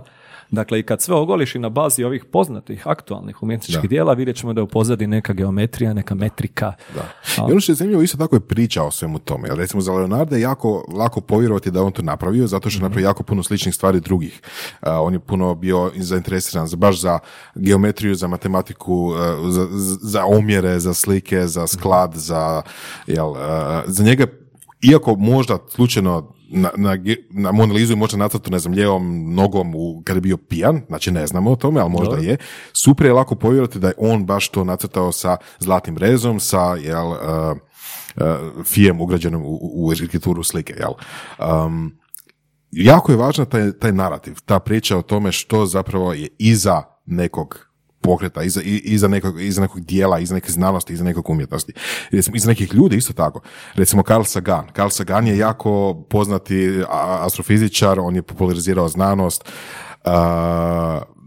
i s jedne strane ima jako puno followera, ima jako puno fanova koji se kunu da je on ono vrh, mislim, možda nekad, možda ipak malo stariji. Da. Kosmos je bilo ono. Kosmos, da. Danas je bio Neil deGrasse Tyson. Međutim, ljudi isto tako, ti ljudi koji ga hvale zbog njegovih dostignuća, odnosno doprinosa kulturi i civilizaciji, svjesno ili nesvjesno zaboravljaju da je po svemu sudeći, pošto sam ja čitao njegovu biografiju, čovjek bio ono samobić, da je bio ono totalno, ne bih rekao kreten, ali izuzetno neosjetljiv prema ikome, recimo, i da ga zapravo ni suradnici, ni obitelji nisu baš previše voljeli zbog toga. Da, ali uvijek se postavlja na temelju toga ono pitanje onda da nije bio takav, ili bi bio ovakav. Naravno, to je druga stvar. Ako hoću reći, taj narativ, znači, o Karlu Saganu je za one koji ne znaju dovoljno, odnosno, malo znanja je opasno. Znači, a little knowledge is a dangerous thing. Znači, ono, ljudi koji znaju samo o Carlu Saganu kao vrhunskom znanstveniku, vrhunskom popularizatoru, i to je to, jel, staju na tome, on je za njih vrh, jel. Oni koji znaju malo više iza toga, za on je više nije tako crno-bijeli, već je malo i siv. I super mi isto tako primjer, Trafalgar Square, znači spomenik Nelsonu, ja, koji je isto tako bio značajan zbog toga što je fakat pobjedio Napoleona, je bio super general, super admiral, sve to skupa, ali u privatnom životu je bio pijanac i kurvo se i ono bio je ono, ja sve, ali taj dio nije bitno. Zašto sve to pričam? Novo vrijeme, znači ljudi na face stavljaju svakakve bizdarije. Kad su pili, kad su bili sa društvom, kad su bili vani, pušili drogu, svega ima, jel, na fejsu. I time, s jedne strane, ljudi kažu, aha, šta ako za 20 godina ćemo, jel, trebati tog čovjeka izabrati za, ne znam, premijera ili predsjednika ili tako nešto, pa gle, vidjet ćeš njegove slike ono od prije.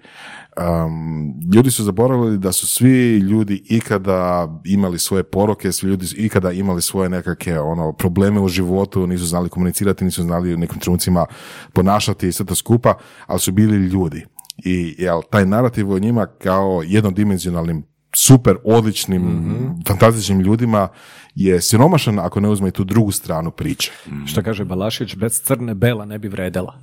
Baš to. To je zapravo, baš to. Da. Isto tako i znanost. Znači, oni imamo fokus na primjer na toj dijeli znanosti gdje sve će riješiti probleme. Riješit će probleme od koronavirusa do globalnog zatopljenja, do nejednakosti u Americi i u cijelom svijetu i tako dalje.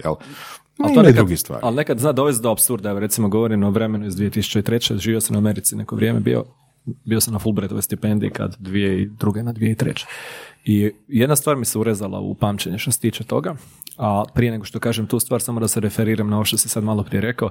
Znači, kod tih nekih stvari koje su neki kosturi u ormarima, imate kultni odgovor, mislim, Clintona na onoj završnoj nekoj, mislim da je Ross Perot bio njegov tad konkurent za predsjednika Amerike, znači rane 90.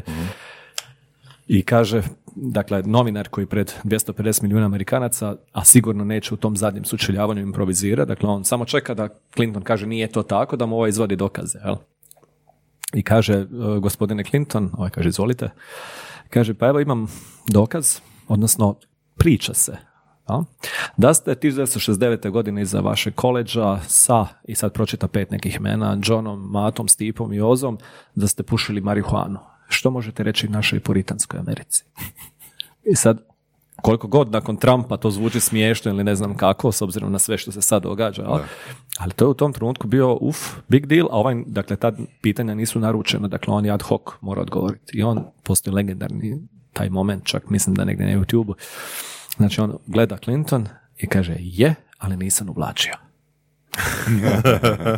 I navodno je dobio 10% više glasova zbog te rečenice, je, ali nisam uvlačio. E, aj ti tome, dokaži. Upravo to, ali je rekao ne. Sad sam zaboravio ovo što smo malo prije pričali, bili imao sam nešto... Jednodimenzionalnost, možda... sad sam ja jednodimenzionalno... Fakultet, kad? 2001. druga, kad si? Da, 2002. Ne, ali sad mi se neka druga ideja tu složila koja je na tragu ove, pa ću se sjetiti. Dakle, jedna od najjačih fora je bila ta... Mislim, ono, par puta sam u životu ispao kreten, da mi se... Znate ono kad se vozim tramvajem pa se sam počnem smijat sam od sebe, kifa me, gleda se normalan. Zato što se sjetim... Jel postoji termin za to? Jel postoji naziv? Ne, ali idemo ga smisliti. Zašto bi Krleža imao jedinu tu privilegiju? Negdje sam čuo gigalup. Gigalup, dok se ona osoba, samo krene ono smijat ono na silu, a ne zna razlog, ali ona kongruentno se smije. Ne čuo za gigalup. Čekaj, gigal kao... Gigalup. Baš kao giga, kao veliko. Giga i lup, kao lup. A zašto mora biti? Ali možda gigal kao gigal. Kao... Ne znam. Mislim, sve jedno naše, ne? Možemo smisliti. Ali super ti hvala na ovom, ne znam kome sam to rekao prije mjesec dana. Uvijek je Krleža je taj koji je smislio riječ, neko sad mi učimo iz Bratoljub Klajić po Krleži, to se tako kaže. Mislim, svo poštovanje Krleži, ali jezik ide prema neologizmima. Znači, ovo što si rekao, meni fenomenalno. Dakle, da sad neko smisli neku riječ koja nije zrakomlat ili slična, a na tom tragu zrakomlata, vratit ću se na ovu američku priču, je odlična fora. Dakle, prije nekog kraćeg vremena sam imao 3 prijedloga za hrvatsku novu riječ. Evo, to vam moram ispričati. Znači, baš sam se onako trudio, ok, mislim, neš ti problema. Misliš neku riječ koja je, dakle, u kolokvijalnom upotrebi, ali da ne zvuči strano. Dakle, sad bi bila fora da kažem koja je pobjedila taj put, ali vjerojatno znate, ali možda slušatelji ne znaju pa će to tako izvesti. Dakle, reću sad 4 riječi, među kojima će biti ta koja je te godine pobjedila. Nažalost nije moja, ali dobro. Znači, prva riječ je za riječ za koju smatram da ono vrišti za nekom hrvatskom inačicom, a to je šalabahter. Dakle, šalabahter. Zašto ne bi bio prijepisnik? Dakle, šalabahter, prijepisnik. Druga riječ, semafor. Dakle, to je anglizam, to je neka tuđica grčka. Semafor, svjetlokaz. Dobro. Treća riječ. Spin, zabludnica. Zabludnica. Da. I četvrta riječ. Tipfeler, zatipak. Zatipak. Ok, znači još jedan put. Šalabahter, prijepisnik. Svjetlokaz, odnosno semafor, svjetlokaz. Šta smo rekli? Spin, zabludnica. I tipfeler, zatipak. Dakle, ja sam s moja 3 pao već u prvom krugu, a pobjedio je te godine zatipak, tipfeler. Za zatipak sam i čuo. Sad mi je već ušao malo uho, ali moram priznati kad sam prvi put čuo nije mi bilo nešto. Ali ovaj svjetlokaz mi nije loš. Svjetlokaz mi je super zapravo. Mislim, da. Ako već se igramo, jel? Da. Mislim, da. Ali ušlo bi u narod za godinu 2, 3, 5, 7. Semafor. Šta je semafor?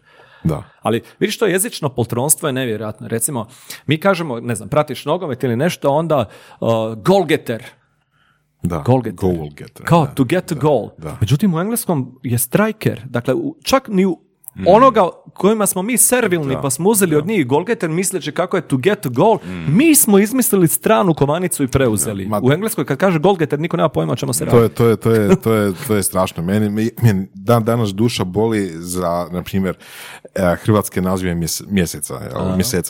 Ono, cijeli zapadni svijet ima latinske, odnosno s latinskim korijenom, sad mi i Česi imamo od slavenske. Ali je problem što su Česi su u fazi pomaknuti. Tako da njihov, ni to nije točno. Mislim, ni to nije točno. Da. Tako da se jako lako zezneš kad kažeš travan, to kod njih nije travan, kod njih je cviban. A kako, zašto, kuda? Mislim, znam, neko objašnjenje je bilo tipa da, malo smo pomaknuti u geografiji, pa zbog toga, ali znači ono, matica Rusija, koja je valjda ono najslavenskija zemlja na planeti, ima latinske nazive, koliko znam, februar, da, nešto. Dakle, ti navijaš zato da se vratimo na ovaj... Ja sam ljen i volio bi da ne moram znati još jedan set mjeseci uz onog što, jel, znam. Ima jedna, apropo mjeseci, apropo nazivlja, ima odlična priča.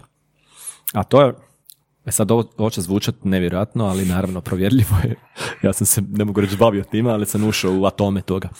Dakle, za vrijeme kraljica Viktorije se, engleska, prije par sto godina vozila, isključivo vlakom bila, I taj vlak nikad nije smio preći brzinu 40 milja na sat.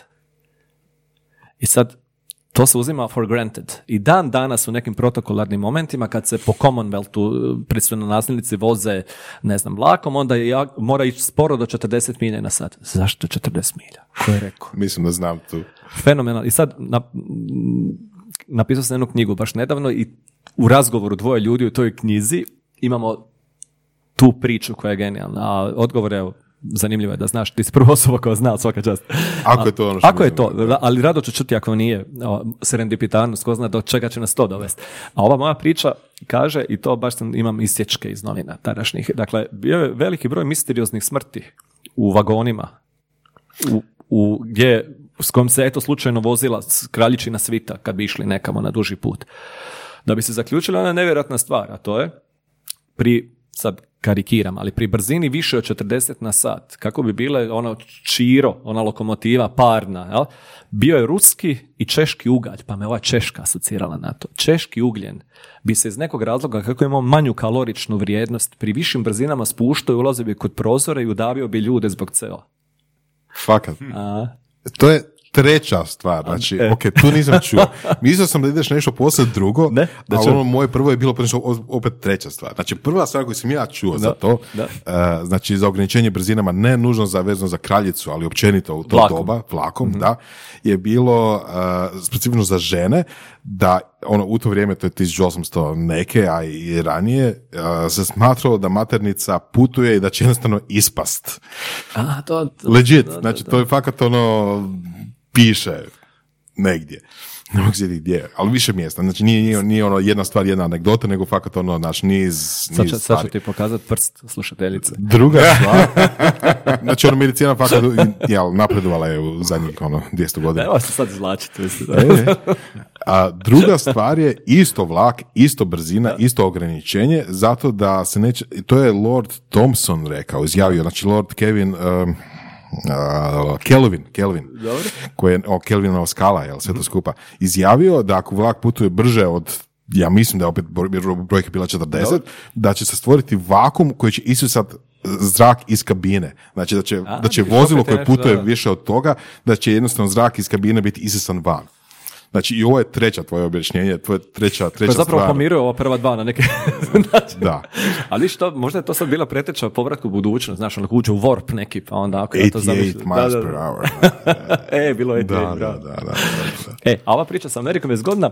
Dakle, odemo mi na neku klopu, društvo, išli smo u Korea restoran, a sistem je ono eat as much as you can za 39,99. Dakle, platiš $40, jedeš dok ti oči ne ispadnu. A zgodno je zato što uz zid su bili poslagani male posude sa sirovim mesom, koje ti onda uzmeš u svoj tanjur i doneseš na svoj stol gdje je društvo i onda onako vrlo je gustiozno, vrlo apetitlih, baš šestoro za stolom recimo i onda imaš mali fondi, male gradele, dakle nekoliko načina priprave, što termičke, što one i zaista je gustiozno. I 39,99 normalno kupiš prvu kolu koja košta ne znam $5, onda refill dok ne umreš i uglavnom svi izlaze sretni i najedeni od tamo. I svako sebi plaća i sad gazda izlazi vani. Dakle, $40 plus 5 plus tip, znači ja dajem $60, to je ok. Tip uvijek. Dakle, napojnicu stavite u kontekst. Jako vas čudno gledaju ako ne ostavite tip. Mm-hmm. I $60, što je po mojom mišljenju ok. I frajer me ovako gleda i vi točno vidite kad vas on gleda da nešto nije u redu. Ja kažem ono kao what? I on ovako već rutinski samo prst digne prema gore, ja pogledam gore, a iznad kase je ovako veliki natpis gdje kaže za svaki left over kojeg si uzeo, a nisi termički obradio, pratiš $5. Jer tamo je meso od, ne znam, noja, od antilope, od kondora, od bjeloglavog supasta cresa, mislim, ono čuda. I ako ti bahato, kao što sam ja, uzmeš, a ne obradiš, ako on to vidi kad vraćaš, plaćaš $5 za svaki leftover kojeg si bahato po sistemu gladnih oči uzeo, a nisi termički obradio. Tako da je moj račun bio puno... Ne znam na šta me asociralo, ali nešto smo pričali na... Evo, sad mene nešto asocira. Pa super. Jesi sigurno se restoran zvao Koreja? Je. Koreja. U San Francisco. Nije Pyongyang. Zašto sam prije 2 dana gledao na YouTube-u mini dokumentarac, 10 minuta, jel? O nizu restorana iz Sjeverne Koreje, koji su neki totalno koruptivni i ono naravno ono jel, dogovorni način. Neko je dobio licencu da u zapadnom svijetu drži niz restorana Pyongyang sa potpunim blagoslovom Sjeverne Koreje. Jel? Da, i plaća tantijeme kao franšizu Sjevernoj Koreji. Znači Sjeverna Koreja je ono tipa vlasnik te franšize koju plaćaš ne znam 40% svoj dobiti ili tako nešto i onda možeš imati restoran sa sjevernokorejskim specialitetima. Genijalno, ali imam zgodnu priču s Korejom. 2001. godine sam preko UNESCO bio u Koreji u Chonan City. U Chonan City je recimo Gorica za Zagreb, ako je Zagreb Seul, odnosno Seul. Ja? I to mi je bilo krasno iskustvo zato što sam shvatio, znate ono kad sam imao potrebu poljubiti zemlju kad sam se vratio u Hrvatsku. To ovako, dakle pričamo o Južnoj Koreji, bio sam profesor multimedije. To je onako bilo zgodno, Chonan City, odnosno KUT, Korean University of Technology, se zvala institucija. Dosta moćno, sve super, ali brate, onda sam shvatio koliko sam ja ono balkanski tip i koliko ne mogu bez i naših ljudi i našeg tog nekog osjećaja. Pa i bez čevapa i u metaforičkom i u praktičnom smislu. Ali zašto to pričam? Zato što nemate... Ovo, znate sad, vrlo aktualno govorite o nekim našim evropskim animozitetima, ne znam, Zagreb, Split, Zagreb, Beograd, Madrid, Barcelona. U svojih nekih 50 godina najveći animozitet između neka dva mjesta ili dvije države ili dvije neke institucije vam je između Koreje i Japana. Dakle, on odgovorno kaže, sam bio tu i slikao i čak jedan filmić napravio. Dakle, imate muzej u Južnoj Koreji koji zove Muzej zvjerstava japanskog naroda nad koreanskim. Ovako piše velikim slojima gore. To je nevjerojatno. Naravno, mi to gledamo sve s korejske perspektive, naravno, uvijek onaj piše povijest koja je na kraju ostao na nogama, ali ne sumnjam da je bilo tako, bilo grozno. Vi kad dođete tamo, shvatite da vaša mašta nije toliko moćna da dočara neke grozne stvari koje su se tamo događale. I onda imate isto foru, to je bila kao turistička atrakcija, mislim da je u jedan svaki prvi utorak u mjesecu možete doći na paralelu koja razdvaja znači sjeverno od južne i onda kako su obitelji još uvijek razdvojene. Zamislite da sad neko kraj Karlovca, ne znam, napravi crtu i da spoji Bosnu i Sloveniju i kažete vi ste sad sjeverna Hrvatska, vi ste južna. E to se njima dogodilo kad 50. godina. I u nekom trenutku znači imate sat vremena, sirena da znak i onda se bijeli stolnaci rasprostriru, onda obitelji s jedne i s druge strane ručaju zajedno, pričaju, onda ponovo da sirena znak i svi se vrate natrag. Moj dobar poznanik, koji je vrlo često jedan od poznatijih i ljudi koji pišu i blogove i sputovanja, mi je rekao jednu zanimljivu stvar, ja nisam bio u takvom kontekstu da bi to doživio, ali on kaže da je ovo sve predstava, da je Sjeverna Koreja zabranjena, kao ne smiješ u trapericama, ovo ono, kao nit nas je ko gledao, išli smo autobusom, platili smo $100, što je relativno puno. Znači imamo i takvih glasova koji kažu da je to mit koji eto postoji da bi na neki čudni način franšiza Pyongyanga u San Francisku više koštala. Ali evo, a kad smo već kod San Franciska, oprosti, jel ja... Kakav si Hildi majstor, kakav nested love stvorac, ja nikad nisam čuo takav nested love. Jedna od jačih bruka u mom životu, dakle dođe na Ameriku 2002. godine. I dođem ono sa cvijetom u kosi, super, blažena mladost i blažena neke nježne godine kad mislite da sve znate. I sad, mene to sram priznat, ali evo sad, sad ne kažem odličnim, ali vrlo dobrim engleskim. Uvijek me strah reći da znam odlično, ali nikad ne znaš je li neki antegeo. To je ono krivo. 57-58 godina, to je ta krivulja. Bravo, viš, sad potpuno podsvjesno. I uglavnom, pitam ja, mrtav ozbiljan frajera na cesti, excuse me, can you tell me where is a bankomat? Ja sam bio uvjeren da se bankomat. Pa može biti šta je engleski od bankomat. Da. Jer nam mislimo na bankomat. Totalno engleska riječ. A frajer ovako gleda, kao... Ljudi, ali nije šala stvarno. Imam ja bruku isto. Da čujemo. Odem u Ameriku i vidim, konobar mi izgleda onak, fizionom ima ko Taljan. Dobar. I sad čitam, ja sad čitam ono sastojke nečega. Ja kažem, what is a letući?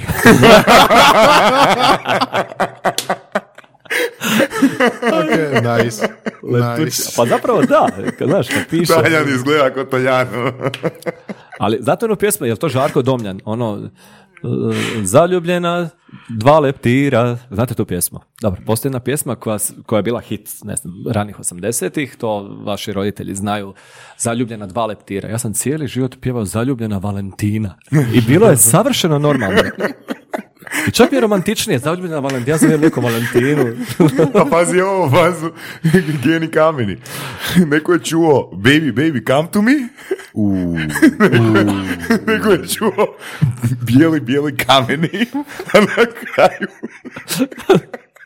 Baby, baby, come to me. Rahul, ovaj, dakle, moj friend, ja, Dijac, genijalno. Dakle, moj friend Dijac koji je ultra pametan, dođe u Hrvatsku i bio je moj gost par dana i kako on ima IQ 800, ne treba, ja ću te pokupiti, Zagreb ti nije opasan, dakle on je ipak tamno putovao, ono, sad ja imam brige koje možda on i ne sluti, ali ja znam da mu se neće ništa dogoditi. Da će samo prošetati po gradu, on ima svoj veliki aparat, foto, on će slikati, ono, sad ne mogu reći da se brinem, ali ono u mojoj jurisdikciji, nije mi baš svejedno. I naravno, 8-9, treba doći na večeru, nema ga, 9:30 nema, sad mene već švrka. I uglavnom, naravno, njemu moj mobitel riknuo i sad najjača fora, on se javlja i kaže da mora priznati da ipak ne zna gdje je. A nije bilo tad Ubera, dakle pričamo ranim 2000. Ja kažem, pa dobro, jel nešto vidiš oko sebe? Kaj, vidim tramvaj. Govorim, super. I El Džabelđenika. Govorim, molim? El Džabelđenika. I kaže mi 8 puta El Džabelđenika. Govorim, stari, u kojem ste gradu? Kaj, Zagreb? El Džabelđenika. Ljubljanica. A kretan je valjda očekivao da ću reći Ljubljanica. El Džabelđenika. To je to. Jer kako će on jadnik pročitati Ljubljanicu? Fenomenalno. Koncept da su dva slova jedno. Da. A ti to ne očekuješ s druge strane. To je sad ovo možda što smo prije poure pričali bili. Da. Neka očekivanja od nečega i neki perceptivno-receptivni element koji ne mora nužno biti usuglašen i sinkron. Da. Često ideš na tangente, jel? Pa, onako. Da. Ne znam isto priča kad smo počeli snimati ili prije, ali jedna od tvojih dobro osobina za koju si rekao je to da najčešće i da imaš to pravilo da ideš do kraja, znači kad nešto počneš. Jel? Uglavnom, jel? Do kraja svog zadovoljstva spoznajom. A možda još ima dalje, ali... Aha, znači ono, kraju određiš sam. Da. Jel? Da li se onda vraćaš? Ili napustiš ono? Istu tu temu. Da. Pa često se vratim, recimo primjer. Možda vi ste malo mlađa generacija, dakle ja sam 70. godište, u mojoj doba je bilo vrlo popularno bijelo dugme, naravno i danas je, ali mi smo živjeli to vrijeme 80-ih i taj rock and roll i sve to. I uglavnom postoji album iz 83. Uspavanka za Radmilo M, na koje čitam niz nekih hitova koje dan danas bi vam bili poznati da sad sviraju tu i ok, na tulumima se to i svirali sve. Međutim, prije nekih 15 dana sam posve slučajno čuo, dakle, Bregovića i Stefanovskog kako sviraju Uspavanku za Radmilo M, po kojem se zove taj album, a to je instrumental na drugoj strani, kako su bile ploče i kazete, pa na drugoj strani je bila kazete, dakle B6. Mm-hmm. Znači kad staviš nešto na B6, dakle na drugu stranu kazete, 6. pjesmu, to znači nikad neće biti hit, ali evo meni je draga, sam autor. I ta Uspavanka za Radmilo M je jedan ozbiljan instrumental. I ja sam nju skinio, bio 84. pete. Mm-hmm. Jer sam uživao u tome. Da, ali u auditivnoj formi i normi. I sad prije nekih mjesec dana sasvim slučajno sam nabasao na to i vidim da to kako sam ja odsvirao, a s čim sam bio zadovoljan, 84. je 0 bodova. I onda sam si dao truda i vjerujte mi, potrošio sam sigurno 10 sati, sad usudim se reći da osviram tako da bi nam bilo lijepo da svi imamo bocu vina tu i da napravimo tulu. To je sad to vraćanje. Dakle, ja sam mogao reći, ma neću, to sam sad arhivirao i adaktirao, ne zanima me više, ali bio sam se potrebu vratiti. Da, ali reci Nikša, jel si prepoznao svoj trigger koji ti kaže odustani sad? Ili si fakat nekad u budućnosti ću se vratiti. Vjerojatno sam od puno stvari odustao, samo što onda to vješto, odbacim iz svijesti zato što bi me kočilo, ili bi to shvatio kao neki svoj možda... Još neki primjer? Da sam odustao od nečega. Da. Odustao sam od želje da Hajduk bude prvak.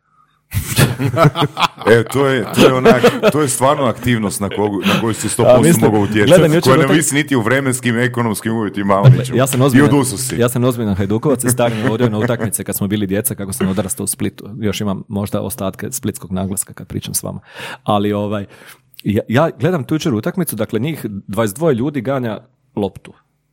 I ja osjetim kako ja želim da Hajduk pobjedi Lokomotivu. I onda počinjem racionalizirati i kažem se, čekaj, hoće moj život biti bolji, plemenitiji, hoće biti pametniji, hoće biti ugodniji ako Hajduk sad pobjedi. Dakle, ono kad kreneš racionalizirati neke stvari koje su ti usađene, onda dođeš do onih pitanja koje možda ne bi trebalo postavljati. A ovaj malo prije spomenuti Rahul, a to je posredno na odgovor na ovo što me ti pitaš, na retoričko doduše pitanje. Dakle, bili smo u San Francisco na utakmici bejzbol. Dakle, godine 2003. I sad, ne znam jeste kad bili na bejzbol utakmici. Evo, sad da ovo negdje kažem, to je debilana. Dakle, vi dođete na bejzbol utakmicu, to počinje recimo u 3 popodne. Međutim, vi dođete ispred stadiona i vi vidite ekipa roštilja izvuku, da ni ne znate da postoje auti sa serijskom opremom roštilj. Dakle, frajer iz Honda izvuče na kraju roštilj, kobase, svi su lagano pripiti, jedna, druga, peta piva, svi pjevaju vani, a ti čuješ da je utakmica u tijeku. Ja bi na Poljudu bio poure prije već sa starim. Mm-hmm. Međutim, ovdje shvatiš da postoji i zove se parking party. Dakle, njima se, da ne upotrijebim drugu riječ, fučka za utakmicu, 90% njih. Mm-hmm. Njima je to doživljaj. Oni peku kobase, žene ne idu na utakmicu jer nisu mahom zainteresirane. 50% frajera ne ide, nego tu i tamo neko svrati na stadion, a imaju kupljenu kartu da vide, eto, jel vode ovi ili oni. Mislim, fenomenalno. I onda, ja kažem tomu mom Elžabelženika Rahulu, mm-hmm. I na što mi on kaže, jako zgodno stvar. Rekao je, gle stari, ti ako nisi odrastao u Americi, ti možeš na silu naučiti pravila bejzbola i vjerojatno ti to glupo kad gledaš. Kora, pa nije mi glupo, ali mi nije nešto silno atraktivno. Sad baza jedna, druga, pa ovaj trči. Mislim, ok, ali nije mi sad to, nemam drive onaj sad. Da. Kaže, vidiš, ljudi koji imaju taj drive i koji uživaju u tom, a ima ih jako puno, oni su to upili s majčinim mlijekom. Dakle, oni su bili tati na koljenu sa 3 godine i to je subliminalnim načinom ulazilo u njihovu svijest, u njihovu podsvijest. I ti ne možeš to odvojiti nakon 20-30 godina i oni kad dođu tamo njima je srce puno. Ne zbog bejzbola, nego zbog svega onoga nevidljivog što je putem utkano u njih, što ima jednu i romantičnu nit. Ja? Tako da sport kao sport, apropo bejzbola, i nije neko ludilo. I sad se vraćam na ovo, jesam li odustao od nečega. Jesam. Odustao sam 84. godine od nečega i sad slijedi odlična priča. Dakle, ja sam stanovao u ulici koja se zvala 14. kolovoza 9 u Splitu. To je današnja Palmotićeva. Naravno da sam čekao TV kalendar ovako tih godina da vidim šta je bilo 14. Atlantska povelja. No. Ali dobro, to bi svako, mislim, baš me zanimalo šta je 14. kolovoza.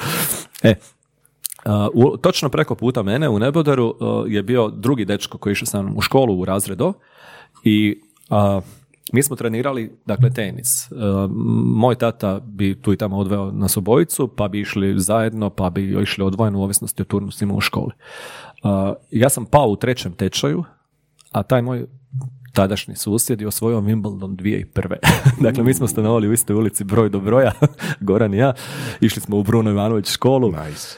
Jednostavno, eto, shvatio sam u datom trenutku, odnosno rezultati su mi to pokazali, ali imao sam neke druge aktivnosti, eto, recimo taj tenis ili trenirao sam ragbi, čak sam dosta dobar bio u ragbiju koncem 80-ih. Hoćeš se vratiti ragbiju? Pa sad 50 godina teško. Ali imam ragbi građu, prema tome mislim da od čega sam što od violine sam odustao, recimo, završio sam srednju muzičku s violinom. Nisam bio dobar, bio sam prosječan, ali... A nisi imao Čuka s kojim bi se... Borisa Čuka, kad kažeš Boris Čuka ovako drhtim. Čukovi uvijek vrebaju. Ali recimo, imao sam profesora koji je bio onako, kako ono reći, osebujan, da, ta riječ, osebujan. Pa kad recimo ne bi navježbo neku etitu, onda bi dobio s gudalom po prstima. I sad, dakle, to je bilo srednjih 80-ih. Da sad neko s gudalom tuče dijete, pa taj bi završio u zatvoru u roku 24 sata. Ali ja to tad nisam, ja to u životu nisam roditeljima rekao. Dakle, meni to tad bilo normalno. Ja zaista nisam izvježbao bio. Nikša, kako su učitelji, nastavnici u osnovnoj i srednjoj školi utjecali na tvoju strast prema učenju, prema znanju? Pa, jel bi rekao da jesu? Pa mislim da su prvenstveno roditelji koji su mi utkali, ako smijem reći, tu neku žeđ za stvarima koje me zanimaju. Kako? Da. Pa Evo, išao sam na dosta tih aktivnosti od stranih jezika kao klinac do, ne znam, ajde, moja fiksacija je bila latinski u 4. osnovne, ali je postojala fakultativno ko hoće ići od 5. na latinski, koji je bio potpuno, ne znam nešto, ali mene to zanimalo. Star je liječnik u mirovini, pa imao elementa latina, ligva latina. Aha. I onda mene stari bi na Visu ljeti rekao, evo, terra est stella. Onda bi rekao, tata, šta to znači? To znači da je zemlja zvijezda, opet serendipitarnost. Pa jedno, drugo, treće, peto.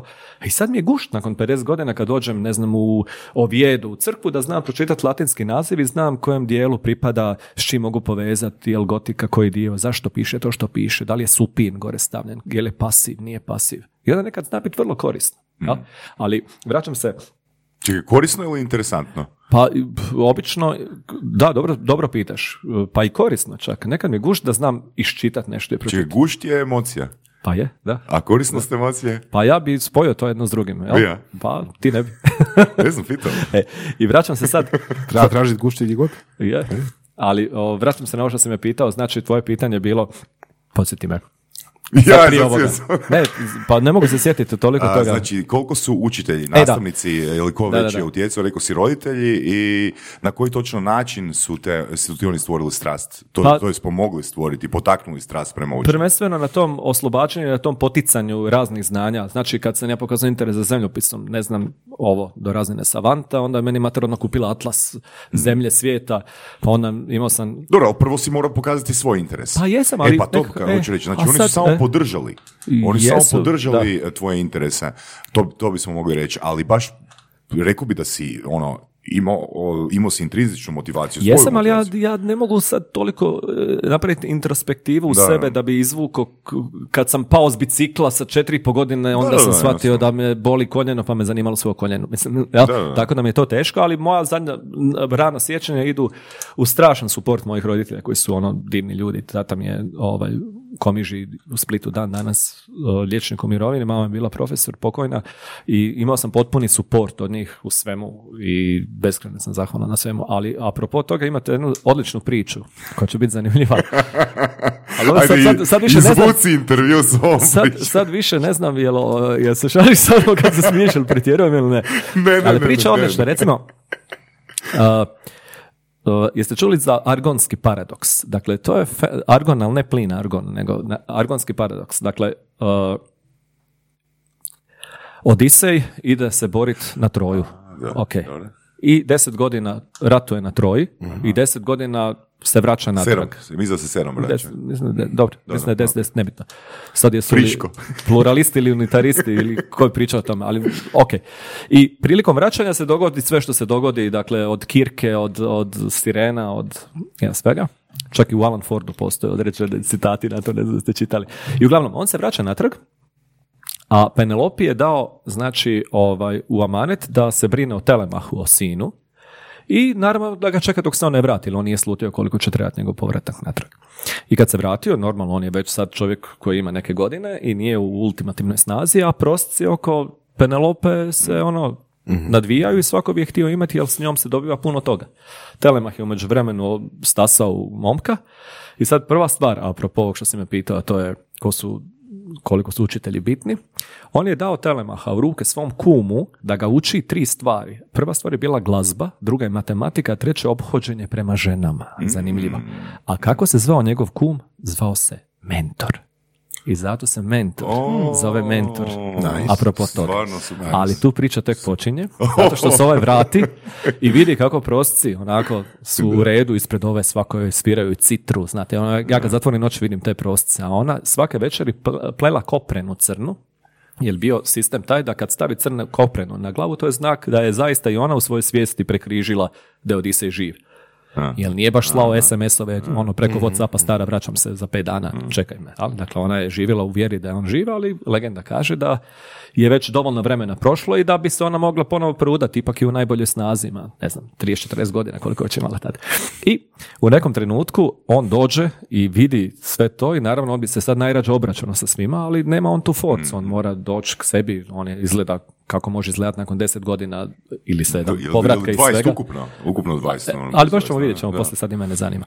I Normalno, dovoljno je bio lukav, kao što je Odisej ušao kasnije u mit, ja, da nije ništa htio govoriti, nije htio pokazati da je on taj koji je, da je to sve njegovo, a Heurikleja, dakle sluškinja njihova, je imala zadatak kao sa svakim putnikom, namjernikom, da ga okupa, nahrani i za 3 dana ekspedira dalje. Mm-hmm. To je kasnije pretvoreno i u tekijama u vrijeme Turskog carstva, svakog gosta 3 dana dosta. Dakle, svaki prosjek mogu doći negdje, ali 3 dana nakon, ako te zatekne, onda su ozbiljne sankcije. Mm-hmm.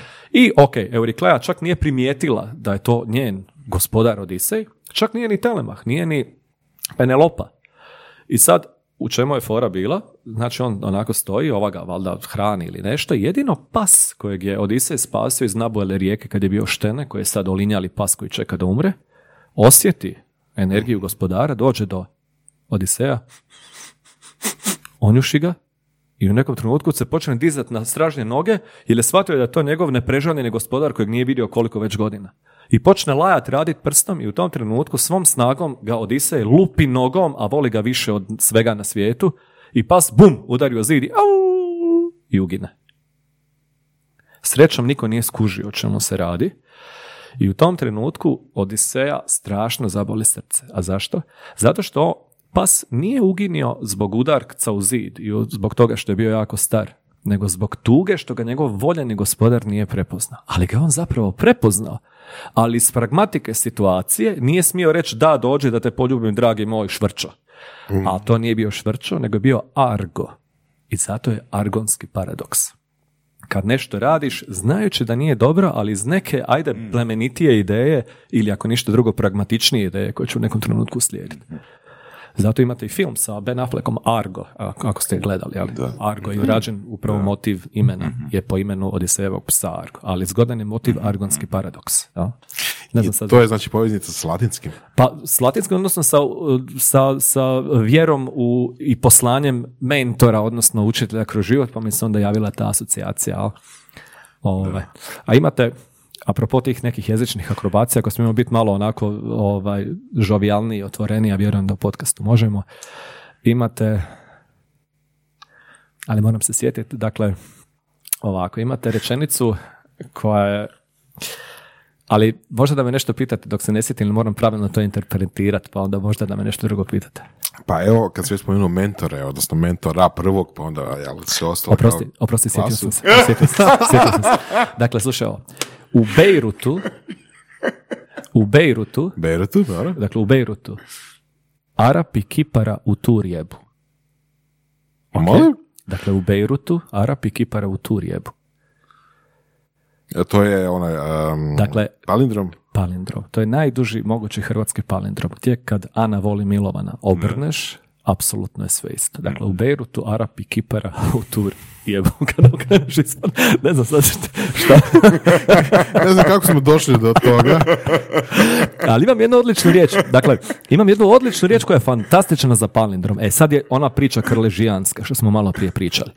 Jasan je palindrom. Ana voli Milovana, pa okreneš Ana voli Milovana. Ali ajmo biti pametniji. Bila bi strašna fora da ako imamo Ana voli Milovana, pa da kad okreneš da piše Ana voli Milovana, ali da ima drugo značenje. To je, znači, warp od palindroma. Aha, a da, dobro. Napisano isto zvuči. I imam riječ koja je strašno potentna, zato samo još moram smisliti šta će biti prije i poslije. Riječ mariniram. Dakle, pacam, jel? Mariniram. Aha, dakle, mariniram je palindrom sama po sebi. Aha. I sad srećemo se tu za 3-4 godine, moram nadvisiti ovog Kipara i Bejrut. Ali mora znači nešto drugo kad se učitao dozor. Naravno, da. Da. Viš, ja bi taj posao posvetio, odnosno dao kompjuterima. Dobro, ajde. Sve riječi, sve kombinacije. Deep blue neki. Čak gluplji od toga. Koliko si ti od svojih formalnih edukacija uspio onak raditi? Znači, u struci. Koliko si filmova ređirao? Ovako, dakle, kad kažeš struka, ne znam na što, šta konkretno. Da. Zato što ja zaista, mene zapravo jako živcira jedna stvar, evo sad kad je već slobodni razgovor. Dakle, imao sam tu priliku, tu strast, tu želju i tu ustrajnost da zaista završim 3 fakulteta, 4-godišnje i da, završim 3 doktorata, sve iz različitih oblasti. ali ja zaista ne mislim da ja nisam fokusiran i podivljam kad ovako nekim zezancijama kaže, a ti se nikad nisi fokusirao. Dapače, ja sam se, mislim, u sve to fokusirao. Barem 3 puta. Pa evo, mislim, ne želim se naravno uspoređivati sa, ne znam, sad gluposti pričam, sa Kandinskim, sa Pavao Riter, Vitezović, pa svi oni su bili neki matematičari, izumili su, ne znam, padobrani, nacrtali su Monu Lizu, a zapravo su pisali pjesme u slobodno vrijeme, pa to je isto ishodište strasti, usudio bih se reći. Pa tako i kod mene. A ono što, dakle, kad govorimo riječi struka, ja sam jednako zaljubljen u režiju koju sam diplomirao, filmsku, znači na akademiji, to u vrijeme kad nije svako selo imalo filmsku akademiju. Mislim, ono, 90. godine upisati režiju bilo znanstvena fantastika. Što znači u odnosu na danas? Pa čak i danas su rigorozni kriteriji, jel? Danas malo manje znam kako ide s upisnim kvotama, ali znam u moje doba da je upisalo nas 3. Da, ali bilo je i 2000-ih isto tako. Je. Znam da smo upisali Romano Bolković, moj dragi prijatelj danas, ja i ne znam, još bilo par ljudi tad, zapravo bilo nas je 5, a na akademiji je prva godina eliminaciona, znači to je produženi prijemni ispit. Ti na akademiji ako padneš na režiji prvu godinu nema parcijale i ponavljanja, nego je doviđenja. I onda ono mors tua vita mea, svi smo bili u šoku i to, ne, zato se ne je upisao druga 2 fakulteta. Ja sam imao 2 srednje, dakle imao sam srednju medicinsku i srednju muzičku i ja sam u tadašnje doba po tadašnjim pravilima sa svakom završenom srednjom školom si mogao kandidirati na 2 mjesta, pa sam ja još povijest umjetnosti i muzeologija upisao, odnosno političke znanosti, komunikologija, novinarstvo, ako ne daj Bože, a nije nemoguće, popušim na akademiju, onda da imam lijanu za koju ću se uhvatiti. Imao sam tu sreću i tu pamet, eto, i taj trud i mar da sam paralelno uspio doći do razine da prođem prvu godinu na svima, onda mi je bilo glupo zapostavljati to i onda sam došao do kraja. Tako da kad me pitaš za struku, ja imam poslovnu školu koja se zove Proaktiva, koja se bavi komunikacijskim vještinama, dakle komunikacijsko-prezentacijske vještine. To radimo s 20 godina, imamo određen krug, ja bih čak ne bi nazvao klijentima, nego prijateljima, zato što zajedno, pa evo Boro koji je recimo bio kod vas u emisiji, je njegova firma jedna od naših klijenata, Opereta, i s druge strane, ne mogu reći na tjednoj bazi, ali na mjesečnoj bazi radim koje kakve spotove, video, evo sad sam napravio spot za moj bend gdje sviramo nešto, imam je neki svoj kantautorski album, pa smo nešto na tom tragu. S treće strane, pišem recenzije za neke, imao sam izložbu prošle godine u Komiži, recimo, svojih fotografija, što je bilo zgodno. To je bila dobra fora u Komiši. Napravio sam sljedeću stvar. Napravio sam par fotografija, dakle, ja sam zaljubljenik u Komižu i u otok Vis i kako su moji porijeklom iz Žena Glave, dakle, to je mjesto koje gravitira prema Komiži, koja ima danas 20 stanovnika, ali se smatramo Komižanima. I onda je bila fora da sam uslikao 30-ak fotki, nekih onako vinjeta komiških koje su lijepe, ali Komiška u skali najribarske 2 mjesta na Jadranu ikad. I Komiža je posebna, dijelom i zato što je malo izvan ruke, ali nije baš Brač, pa da svaki 5 minuta iz Splita može doći. I onda sam napravio zgodnu foru, a to je da na tom izložbenom prostoru s lijeve strane sam ih posložio po zidu, te fotke koje su same po sebi lijepe. A onda sam napravio jednu bizarnu stvar koja je na razini, usudio bi se reći, eksperimenta. S druge strane su bile iste te fotke u velikom formatu, koje sam mirrorizirao. Dakle, u softveru sam ih okrenio u ogledalo. Dakle, sad vi imate, ne znam, zvonik u Komiži kojeg ljudi gledaju u stanih 100 godina lokalni. Kad vi stavite fotke koje svako gleda svaki dan u ogledalo i stavite ih izvan konteksta poredanih na drugi zid, ljudi koji su Komižani zadnji 80 godina su morali ići, a svaka imala svoj antipod tu, dakle ako ne znaš šta je tamo, pogledaš na originalne fotke šta je. I onda bila gore kamera koja je snimala kako ljudi ko u košnici, nevjerojatan broj ljudi imao potrebu nakon što vide ogledalnu sliku i vidi di je zapravo to, neki su rekli ovo je Trogir. Koji je Trogir? A čovjek se rodio u Komiži. Dakle, nevjerojatno.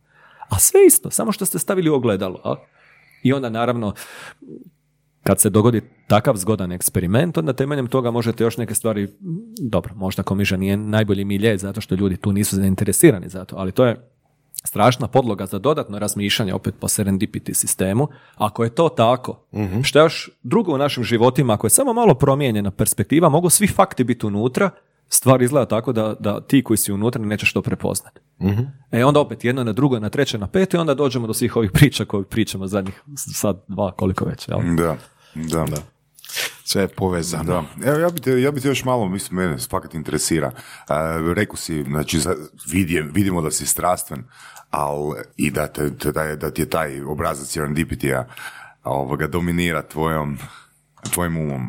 Imaš li, to sam te već pitao prije, imaš li sistem kako pristupaš nečemu, kako pristupaš učenju nečeg novog? Imam. Prvo, ajmo uzeti nešto konkretno. Znači, evo, recimo, hoću naučiti svirat u spavanku za Radmilojem ili nešto, neku pjesmu. Znači, sad, klasični princip je bio da ti poslušaš pjesmu, pa ugasiš CD, pa sad ti to probaš odsvirati. Ja prvo što napravim, odem, pogledam najboljeg onog Pakistanca ili Filipinca. Dakle, imate na tom prokletom YouTube-u koji koliko je blagoslov, toliko je prokletstvo. Vidite čovjeka, ono iza njega su kokoši, mislim, frajer je vjerojatno kruha gladan, ali ima neki instrument od 25 kuna, i pojede bohemijsku rapsodiju u fingerpickingu, a bohemijska rapsodija u fingerpickingu je unicorn za svakog gitaristu. Dakle, nešto što je, kad to znaš odsvirati, onda možeš reći da znaš svirati. Ja gledam i mislim se, čovječe, znači on je na instrument, dobiješ ga s praškom u konzumu, instrument, dakle, svi mi patimo od nekih gitara, nečega, ali ovaj na instrumentu koji je vrlo rudimentaran odsvira nešto vrhunski. I onda guštam kad me to iskompleksira. Znači, Bože dragi, onda kad mi se javi ona misao, sve bi dao, evo, dao bi sve, kompletan opus Beatlesa, Balaševića, sve što znam, da ovo znam odsvirati, da mi toliko prokleto dobro zvuči. Onda gledam nekog drugog, onda neki Pakistanac. Dakle, nevjerojatno što je veći kvadrat, što opada kvadrat udaljenosti, to su ljudi loši svirači. To vam je ko, mala digresija, obratite pažnju, kad iz Zagreba idete prema Podravini, recimo, ili prema Dalmaciji, što je veći kvadrat udaljenosti od Zagreba, to su vehementniji i flamboyantnije imena kafića. Monte Carlo, Nevada. Da, a ovdje je obrnuto, što je veći kvadrat udaljenosti od New Yorka, to je gitarista bolje. I kad vidim tih 5-6 koji gaze tu gitaru, onda se napunim, ali to nije negativno vibrat, to je onda drive. Onda kažem, ali je to frustracija? Je li to dišpet? Je, to je frustracija, ali na mene djeluje vrlo, vrlo stimulativno. Da. U meni se javi ona misao koju možda je neprihvatljivo izgovoriti, apropo Floyda, to je, pa čekaj, šta si ti bolji od mene? Da, znači, ajmo ovak, idemo rascijepkati proces. Znači, prvi korak, nađi videoklip ili sadržaj koji će te isfrustrirati. Ajmo dalje. Možda frustrirati nije dobra riječ, ali koja će te motivirati. Da, kombinacija frustracije i motivacije. Tako je. Nakon toga moram inkubirati. I sad ja razmišljam, sad mi je to uhu negdje. I sad kad slušam 353. put, to više mi nije on toliki bog kao što mi je bio kad sam slušao prvi put. Što znači da mi je u dosegu. Da? I onda lagano krenem na original, slušam to, ali nipošto ne smijem vraćati Filipinca. Znači, Filipinca stavim u ormar i zaključam.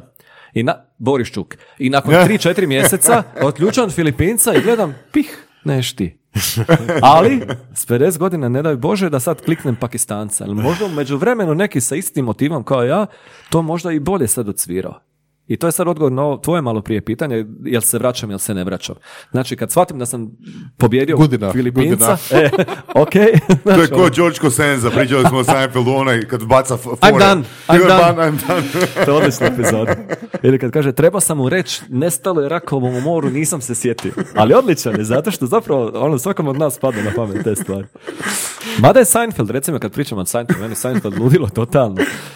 Do te mjere da imam svih 15, dakle, sezona, s tim da imam specijal 15. A ne znam da li si gledao specijal 15. u Seinfeldu, dobro, da ne gnjavimo gledatelja, Seinfeld je dovoljno popularan da slušate, da možemo razgovarati. Znači, dobili su konačno od NBC-a da idu snimat pilot serije Ni o čemu. I kako bi imao inspiraciju, dakle, Seinfeld sa Kramerom, Konstancom i Elaine idu u Pariz, ali se dogodi glupost, a to je da negdje iznad New England država, dakle Massachusetts, nešto s avionom nije u redu i avion propada. I avion padne dolje, ovi prežive i kaže da će morati to nekako riješiti s avionom i da su 2 dana slobodni u Massachusettsu, u nekom gradu. I sad dolazi do problema, to je da Kramer uzme kameru i gleda čuda, vide kako neki gangster pljačka frajera na cesti. I on to snimi i kaže, ha, ovo je kao u Njorku. I u tom trenutku biva uhapšen, ne samo on, nego i svi iz Seinfelda. Zašto? Zato što je prekršio Good Samaritan Law, zakon dobrog Samaričanina, koji kaže, ako vidiš neki prijestup, ti si jednako kriv kao nešto ga čini, ako nisi. I sad dolazimo do ključne stvari, a to je, kako specijal traje duže, dakle, sudnica, njima se sudi i svi likovi koji su ikad u Seinfeldu bili, od onog Mikija koji je čovjek niskog rasta do one koji je ukrao kolač Seinfeld, dakle svi koji su u bilo kojoj epizodi bili dolaze kao svjedoci. Međutim, niko baš nema divno mišljenje o njima. Prima to je fenomenalno.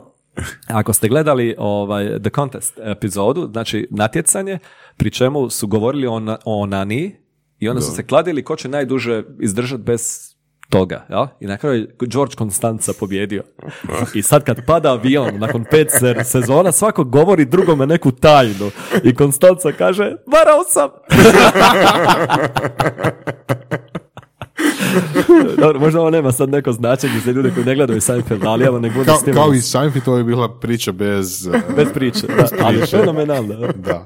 Tako da. Ali recimo, samo još jedna rečenica o Seinfeldu, apsolutno 2 najbolje epizode su Latvian Orthodox za mene i Marine Biologist, da. Ali Latvian Orthodox isto jaka, dakle, Konstanca se zaljubi neku curu, kaže, but Jerry, there's a problem. Ovo kaže, koji je problem? Kaže, she's Latvian Orthodox. I sad, da bi se udala za njega, mora naučiti i preći na njihovu vjeru. Sad možete zamisliti 22 minute sitkoma gdje George Constanza uči pravila latvijske ortodoksne crkve, mislim. Mogu zamisliti, da. Da, baš. Nismo stavili. Znači, dišpet, inkubacija. Onanija. Da, govorili smo o tom procesu učenja. Dakle, Filipinca ne puštat, znači iz ormara, raditi na tome, staviti prstohvat strasti i u nekom trenutku kad ti shvatiš da je to, onda to ostaviti u prstima.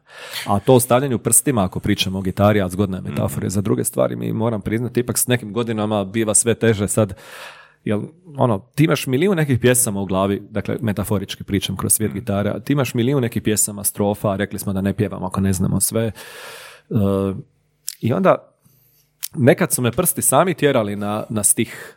Kad promijenim akord, onda ja znam da je, ne znam, u nekoj pjesmi za koju ni ne znam da je znam, ali je znam kad me ruka povede. E sad, kako se polako taj hard disk puni, trebalo bi ga možda defragmentirati, ali polako. Ali, tako da osjetim tih, 49,5 godina, ali nekako me to i raduje, ali nekako se osjećam sretno u tim godinama. Čini mi se da si puno razmišljao, i to mi se čini totalno vjerojatno, o procesu učenja i načinu koji se nešto uči, i pričali smo o peripatetičnom učenju, šetanju, simpoziju, cuganju, i tako dalje, cuganju. I imaš svoju školu, odnosno više manje firmu koja radi treninge, jel tako? I predaješ na fakultetima.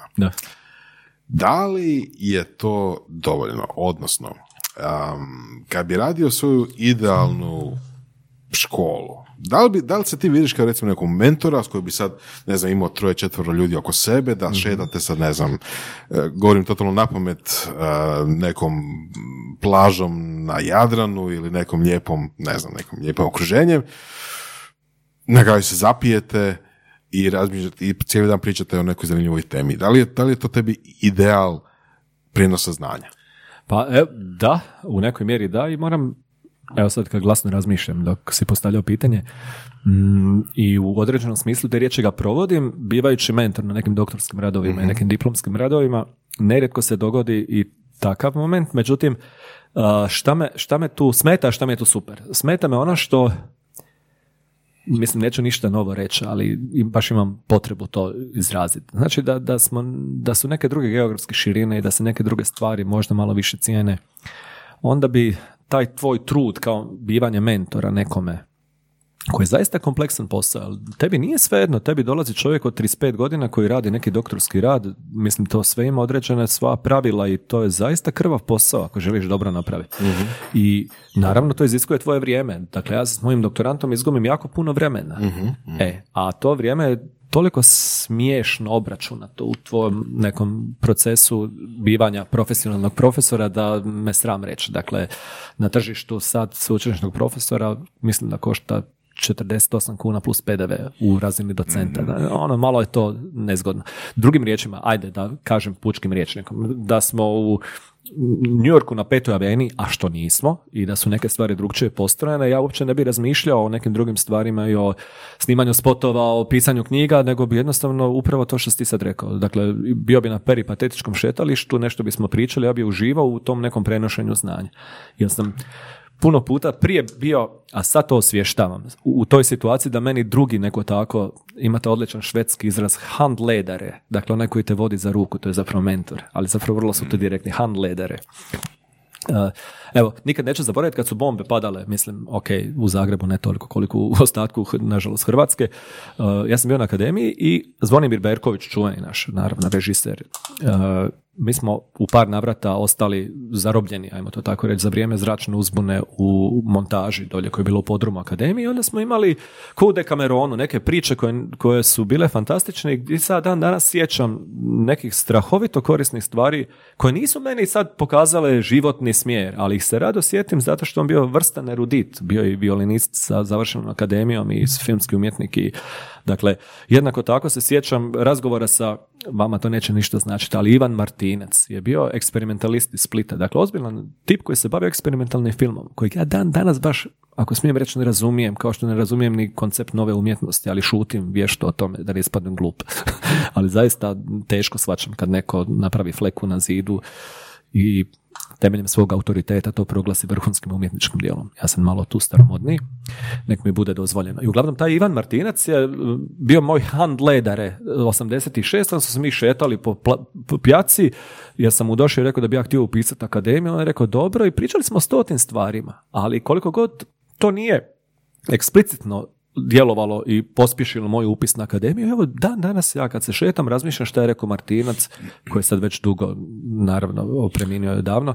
Dakle, nikad ne znaš koje stvari koje kad neko izrekne. Evo, recimo, Berković je rekao jednu stvar, Zvonimir, u toj montaži, koja je tad samo prohujala sa tim trenutkom, a meni se često vrati. Rekao mi je, rat je klima u kojoj sve brže klija. Apropo nekog scenarija. Dakle, ja sam imao neki scenarij, rekao, daj, stavi, ne mora se vidjeti ono, odredi s puškama vani na cesti da idu, pa ono, pokazuješ prstom, rat je vani. Stavi samo neke male momente, naizgled nevidljive, koje će doprinijeti tome da onda ta tvoja ljubavna priča koju imaš u podlozi scenarija bude još bolja. Ali evo sad kad smo kod scenarija, imam za vas i za naše gledatelje nešto, pa mi zapravo možete i pomoć, a i vas mogu natjerati na jedan kognitivni proces. Dakle, neki nam je pala na pamet jedna odlična ideja. Mislim, odlična. Što kaže jedan moj isto tako profesor, nijedna ideja nije odlična, odlični su filmovi. Dakle, ne postoji odličan scenarij, postoji odličan film. A Godard isto tako rekao zanimljivu stvar. Rekao je, jedan film pišem scenarij, drugi film snimam, treći film montiram, a u kinu izađe četvrti film. A na tragu toga o čemu pričamo, evo, daću jednu temeljnu postavku jedne zgodne ideje i mislim da je vrlo potentna. Radi se sljedeće, dakle, pričamo o scenariju za film.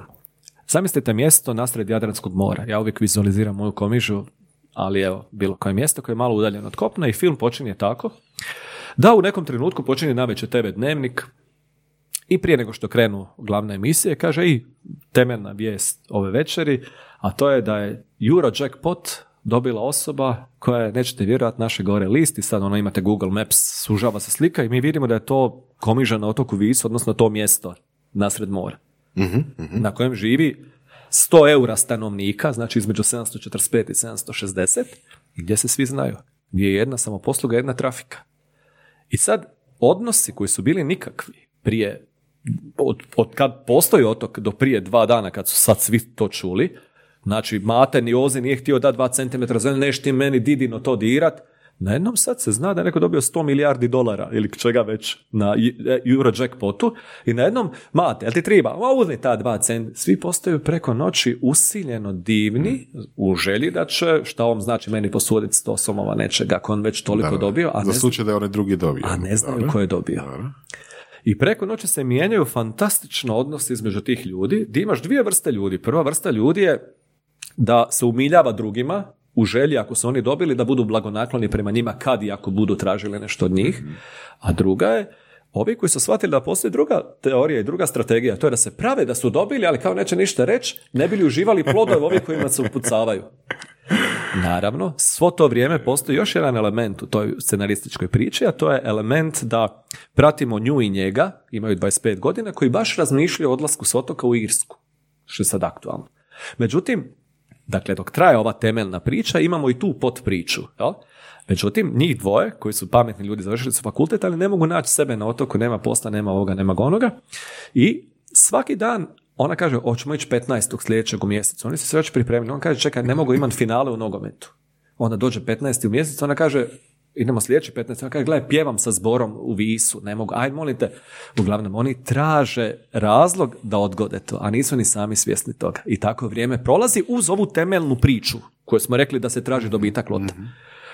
Treća priča unutra je vremenska kapsula. Dakle, gradonačelnik ili gradonačelnica rekla, šta, pa nismo mi divlje patke jaja, idemo i mi napraviti vremensku kapsulu, nek svako odnese od doma nešto, od dide, od oca, od matere, pa ćemo staviti u vremensku kapsulu i za 100 godina otvaramo. Naravno, malo mjesto, mala bara, puno krokodila, svako misli da je njegovo zaslužilo biti unutra.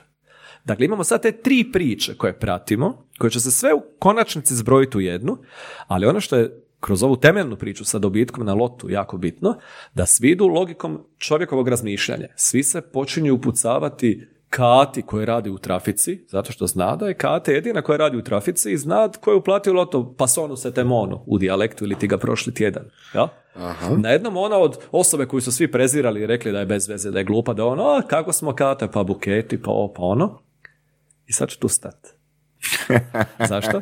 Zato što, vidite, sad je to taj proces nastajanja, proces majeutike, porođajne vještine. Sad sve izgleda divno, vi to sad vidite u vašim glavama, ali di je prokletstvo i blagoslov film? Što način na koji je ispričano je kod vas rodilo jednu ideju vizualizacije, vidio sam osmih na vašim licima, vi to sad vidite i sad neš ti sad to završiti. Tu sad dolazimo do problema. I to je odličan onaj citat, neko je rekao da je najusamljeniji čovjek na svijetu pisac pred praznim papirom. Što se metaforički može i na druge stvari isto tako nadovezati. Ali koliko god da sad ovo izgleda potentno za završiti, ti moraš jako paziti nakon što si digao onu letvicu gore i sad svi čekaju ok, i ti sad kažeš onaj deus ex machina što kažu antički, sad nema više doviđenja, idite doma. Nema. Ti sad moraš jednako snažno završiti i tu dolazimo do problema. Jer što si više zgodnih premisa dao u startu koje pametno voziš kao lutke na koncu, to je tvoja obaveza prema onome ko će gledati taj film ili ko će slušati nešto ili čitati tvoj roman, veća da ne bude flah. I zato su Grci, a u nemogućnosti da završe takve priče u antičko vrijeme, rekli bi deus ex machina, idite kući, čića mića, gotova priča. A ovdje trebaš završiti. I zato je ovo što me ti pitaš jako zgodno i korisno kad postoji nekoliko nekih usmjerenih znanja koje ti možeš proglasiti svojim strukom, zanatom ili nečega, gdje iz jednog možeš crpst ideju za nešto drugo. Dakle, ako smijem reći, iz nekog znanja o komunikaciji, o nekim kognitivnim stvarima, u nekoj mjeri ja mogu pretpostaviti šta bi ovaj moj Mate u mom filmu, kojeg nisam dovršio, trebao napraviti, pa je možda to i krivo, ali to će misliti gradonačelnik onda. Jel? I na taj način radiš fuziju određenih stvari. To sam zapravo i htio povezati kad sam postavio pitanje za učenje jezika, znači strategija za učenje jezika, znači koliko ti je zapravo sviranje pomoglo u procesu pamćenja, koliko ti je sviranje pomoglo u filmu. Koliko ti je, jer samo ono učenje, samo učenje liriksa je u biti svakodnevno navikavanje svoj um na pamćenje informacije. Jel to ima, jel to doprinjelo tebi? Apsolutno, i odgovorit ću ti na vrlo plastičan način. Dakle, ja imam frendice u Splitu koje zove Barbara i Helena Mardešić. Njihov broj telefona je 41496. Ja ga nikad neću u životu zaboraviti. A zašto ga neću zaboraviti? Zato što kad sam se upoznao s njima, i kad su mi rekli broj telefona, ja sam rekao na brigu kuća mala. Šta je na brigu kuća mala? Na brigu kuća 41496. I sad koliko god tam nemotehnički element, možda kompliciran, može poslužiti kao zgodna paradigma u shvaćanju procesa mentalnog sklopa, u shvaćanju znači šireg nemotehničkog aparata. Znači 41496 na brigu kuća mala. Ende, gotovo. I još da slušateljima kažemo 021. Mislim da su promijenili broj među vremena, ali to isto kao Zagreb ima isti poziv, mi sam se pitao ko stoji iza onog broja koji kaže na kraju. A oni su ga vjerojatno po zvučnosti rekli bili, ali... Ništa, stvarno, ja sam i dalje, i Voras, mogu reći za obojicu, baš smo impresionirani sa tvojim mindsetom, sa znanjem, sa strašću Sa, baš sa strašću. Evo, čekaj, imam nešto za kraj. Ne. Znači, od svih ovog vremena, jeli, kad smo pričali... Se pol dana družimo. Da? Skoro, da. Pa evo, znam da gost nije mogu doći do riječi nikad prije. Pa evo, da te pitam, je li imaš nešto što ti želiš reći slušateljima? Pa evo, tad smo imali... E, to je podsjeća na 4 priče. Da prodaje maslinovo ulje. Ne, ozbiljno. Pa, mislim, sve... Ne, nije sve. Pa imam 100 stvari nekih, ali nekako vas nisam uspio cigniti da me odvučete na tu temu. Ali kasnije ćemo otići na neko pivo, pa ćemo produbiti to. Sigurno ima puno stvari, ali upravo znači, možda... Wear sunscreen. Eto. Možda ljepota svega toga što ti sad kad onako ciljano želiš nešto reći ne znaš, nego ti asocijativno stvari padaju na pamet i na um. Ali moramo ovog Filipinca još malo držati u zatvorenog ormaru. Svaki čas. A prije dolaska Njemca. Stvarno si majstor metafora, majstor storytellinga. Ajde, to hvala. Nested loops, wow, baš wow. Eto. Puno hvala ti puno na vremena. Koliko smo trebali, smo dosta, tako? Jesmo. Pa skoro Macana, jesmo probili Rudana? Mislim da jesmo, da, 2 sata. A nije tu, je, Rudan ima... Ajmo još pričat. Prosti, kad kažeš Rudan, misliš na Pavla ili na Igora? Na Igora. Igor je moj dragi prijatelj, mi se dosta... Igor je 2,30, jel' tak nešto, ako se dobro sjećam. Mislim malo manje, ali tipa 10 minuta možda. Bili smo. Evo ga, idemo. Ali mislim, ako mi dozvolite. Naravno. Imam zapravo 2 priče. Sa Igorom Rudanom bili smo u Vinodolu prije nekih 2-3 mjeseca, odnosno duže, prije početka krize i... Vrlo slično nešto što smo mi u pripremi, ako se to smije nazvati pripremom, dok smo bili na kavi prije ovoga podcasta. Ma ti si cijeli vikend radio pripremu, sorry. Ne smo pričali, uglavnom on je bio vrlo uznemiren nakon tog ručka zbog toga što smo neke stvari sam demonstrirao mu koje on nije mogu shvatiti da, mislim Igor koji je svjetski kalibar, ali za njega mi je veze jedna zgodna priča, dakle godina je 1997. i 2 ljudi dobiva nagradu za najbolje mlade znanstvenike u Hrvatskoj. Dodjela nagrada je u društvu znanstvenika u Hebrangovoj, čini mi se 13 ili ovako nešto. I to smo Igor Rudan i ja. U međuvremenu ja završim na Splitskom festivalu, a Igor Rudan je u Škotskoj kraljevskoj akademiji i svaki put kad ga vidim smijemo se kako smo imali drugčije životne puteve, mene više odvelo na ovu, dakle ja sigurno ne mogu ući istu rečenicu što se tiče znanosti i svega, on je totalno posvećen tome i svaka mu čast na tome.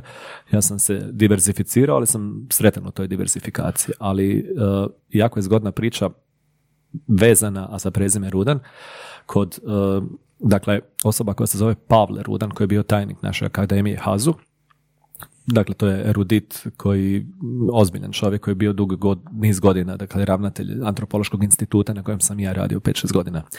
Za njega je vezana fenomenalna priča. Dakle, ja kao pripravnik, neki tamo 2010, asistent, docent, šta je bilo, i nešto nije bilo u redu na katu, nešto nije bilo u redu s kanalizacijom. Dakle, to je Gajeva 32. Na 5. katu nešto kanalizacija i mislim, gledajte, smrdi. Znate već po čemu, smrdi do boli. A kako sam ja novi, sad ja ne mogu reći smrdi po govnima. Mislim, kod sam ja nisam pozvan, ali to je toliko očito, a nas je 30-ak na katu. A stvar je nezgodna zato što mora doći akademik Rifet. A Rifet je ozbiljan tip iz Tuzle, dakle akademik Rifet s kojim profesor Rudan, koji je tad bio ravnatelj, ima neki FP7 projekt, dakle nešto ozbiljno i Rifet je polubog. I sad vrlo je nezgodno, Rifet dolazi u sljedeću srijedu, to je bio četvrtak prije te srijede koje će uslijediti, i kaže on, molim te, i vadi ovako ceduljicu, Kostanjevac. Gore, šta Kostanjevac? Kostanjevac je radio već nama taj sifon koji ne radi. Molim te, rađe tebi dam, ti si od povjerenja nego ovima pomoćnim službama. Samo nazove Kostanjevca da nam to riješi, ne može doći Rifet, smrdi po govnima cijeli kat. Halo. Dobro. Ja sad prvi zadatak, misliš koliko god da nisam ja, ipak sam neki dio znanstvenog nekog establishmenta tamo, ali duboko poštujem hijerarhiju i sve. I kako sam savjestan, ja nazovem Kostanjevaca sutradan u petak i kažem, gospodin Kostanjevac s instituta, dakle vi znate šta treba napraviti, vi ste već bili, dobro, ovdje, ali kad to treba? Dakle, u srijedu dolazi u 11:30 Rifet iz Tuzle vlakom, pa će prošetati do Kajeve. Ja kažem, pa do 10, neću mu reći u 11:30, da se mora se to razvjetriti sve, a?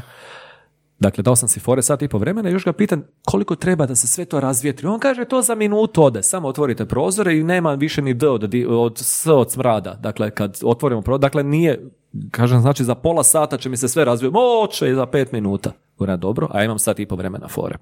I tomu dolazi vlak. U 11:30 još mu treba pola sata. Dakle, podne će doći realno. I dobro. Ja kažem kad možete doći to riješiti, mogu doći u srijedu ujutru u 9, on kaže, što je bitno za priču. Dakle, ovaj mi dolazi u podne i sve će otići sav smrad u roku od 5 minuta. I ja dođem u štirkanoj košulji, ono bijeloj, da dolazi taj rifet, poslije imamo neki senat, nešto, nemam pojma. I molim Boga da mi ovaj dođe u 9 kad je rekao Kostanjevac da to riješi. Međutim, 9:15 njega nema, a smrdi za poludit više nego ikad. A ovo moj kolega, niko se ne obazira, njima je to kao normalno, ali ne znaju da dolazi ovaj polubog, ja? Kentaur iz Tuzle. I u nekom trenutku ja ovog zovem, međutim, hvala ti Bože, 9:45 penje se stepenicama. I sad najbolja priča, dakle, stepenicama se penje čovjek za kojeg, kad ga vidite, dakle, taj Kostanjevac izgleda kao seoski veterinar. Ono, porodio je 2 krave prije pol ure i sad dolazi onako iz 68. sa kos peruti na ramenima i ona borša od kože što je nekad bila kožna, sad je izlizana onako. Nevjerojatno, puf, pant, zadihao se ko Alan Fordu. I dolazi gore, a kako vrijeme curi, a kako sam ja savjestan, ja ga brže bolje za ruku i jer ja sam već prostudirao gdje je problem sa sifonom u muškom zahodu, a i u ženskom. Dakle, pušten na jedno mjesto. Ja brže bolje njega kažem, ajde molim vas dajte tu odmah i uđem u ženski WC. Ja mu kažem, molim vas stavite ruku tu iza. I on klekne, a frajer ono stavi ruku, gore, vidite tu, osjetite kad se pusti voda da to što osjetite na ruci, to je zapravo taj smrad. Ja? Kaže, ajdemo sad u muški, dođemo u muški, kleknite tu, sa strane je bilo vrlo nezgodno. I on klekne, ja kažem stavite ruku tu dolje, jeste, a ja u štofanim hlačama, neću ja sad ono klečat, on kaže, i jesam, kaže, osjetite? A na to frajer kaže, nemojte se ljutiti, ja sam profesor Ifet, malo sam uranio. Jel tu profesor udan? On je došao autom. Dakle, idiot je došao autom. On je poslušno stavio ruku u ženski sifon. Dakle, on je osjetio hladnoću smrada na svojoj desnoj ruci. Trebalo me 1.5 minuta da se ustane. Ja mislim, Bože dragi, ko danas sve radi? Kad ja sam profesor Ifet, ja tu profesor Udan. Zemljo, otvori se. Strašno. Svaka čast. Bravo. Odlična priča. Ali on je poslušno, on je slušao sve. Compliance, da, stav, komunikacija. On je još u veliki zagib, koliko god, ali to je toliko moćno socioantropološka priča. Dakle, nije samo moj faux pas unutra, nego... Dobro. To je to. Nikša, pagati hvala. Hvala što ste me ugostili, baš mi je drago. Mogli bi još jedno, barem 5 sati. Ne znači da nećemo. Dobro, drugi put ćemo gitaru donijeti, Filipinca ćemo ostaviti u... I Borisa Čuka ćemo ostaviti u ormaru. Hvala. Hvala. Slušali ste podcast Surove strasti. Ako vam se sviđa, lajkajte. Ako se slažete s gostom, komentirajte. Ili ako se ne slažete. Ako imate pitanja za ovog ili druge goste, pišite nam u komentarima, šarite nas prijateljima sa sličnim interesima i čujemo se u sljedećoj epizodi.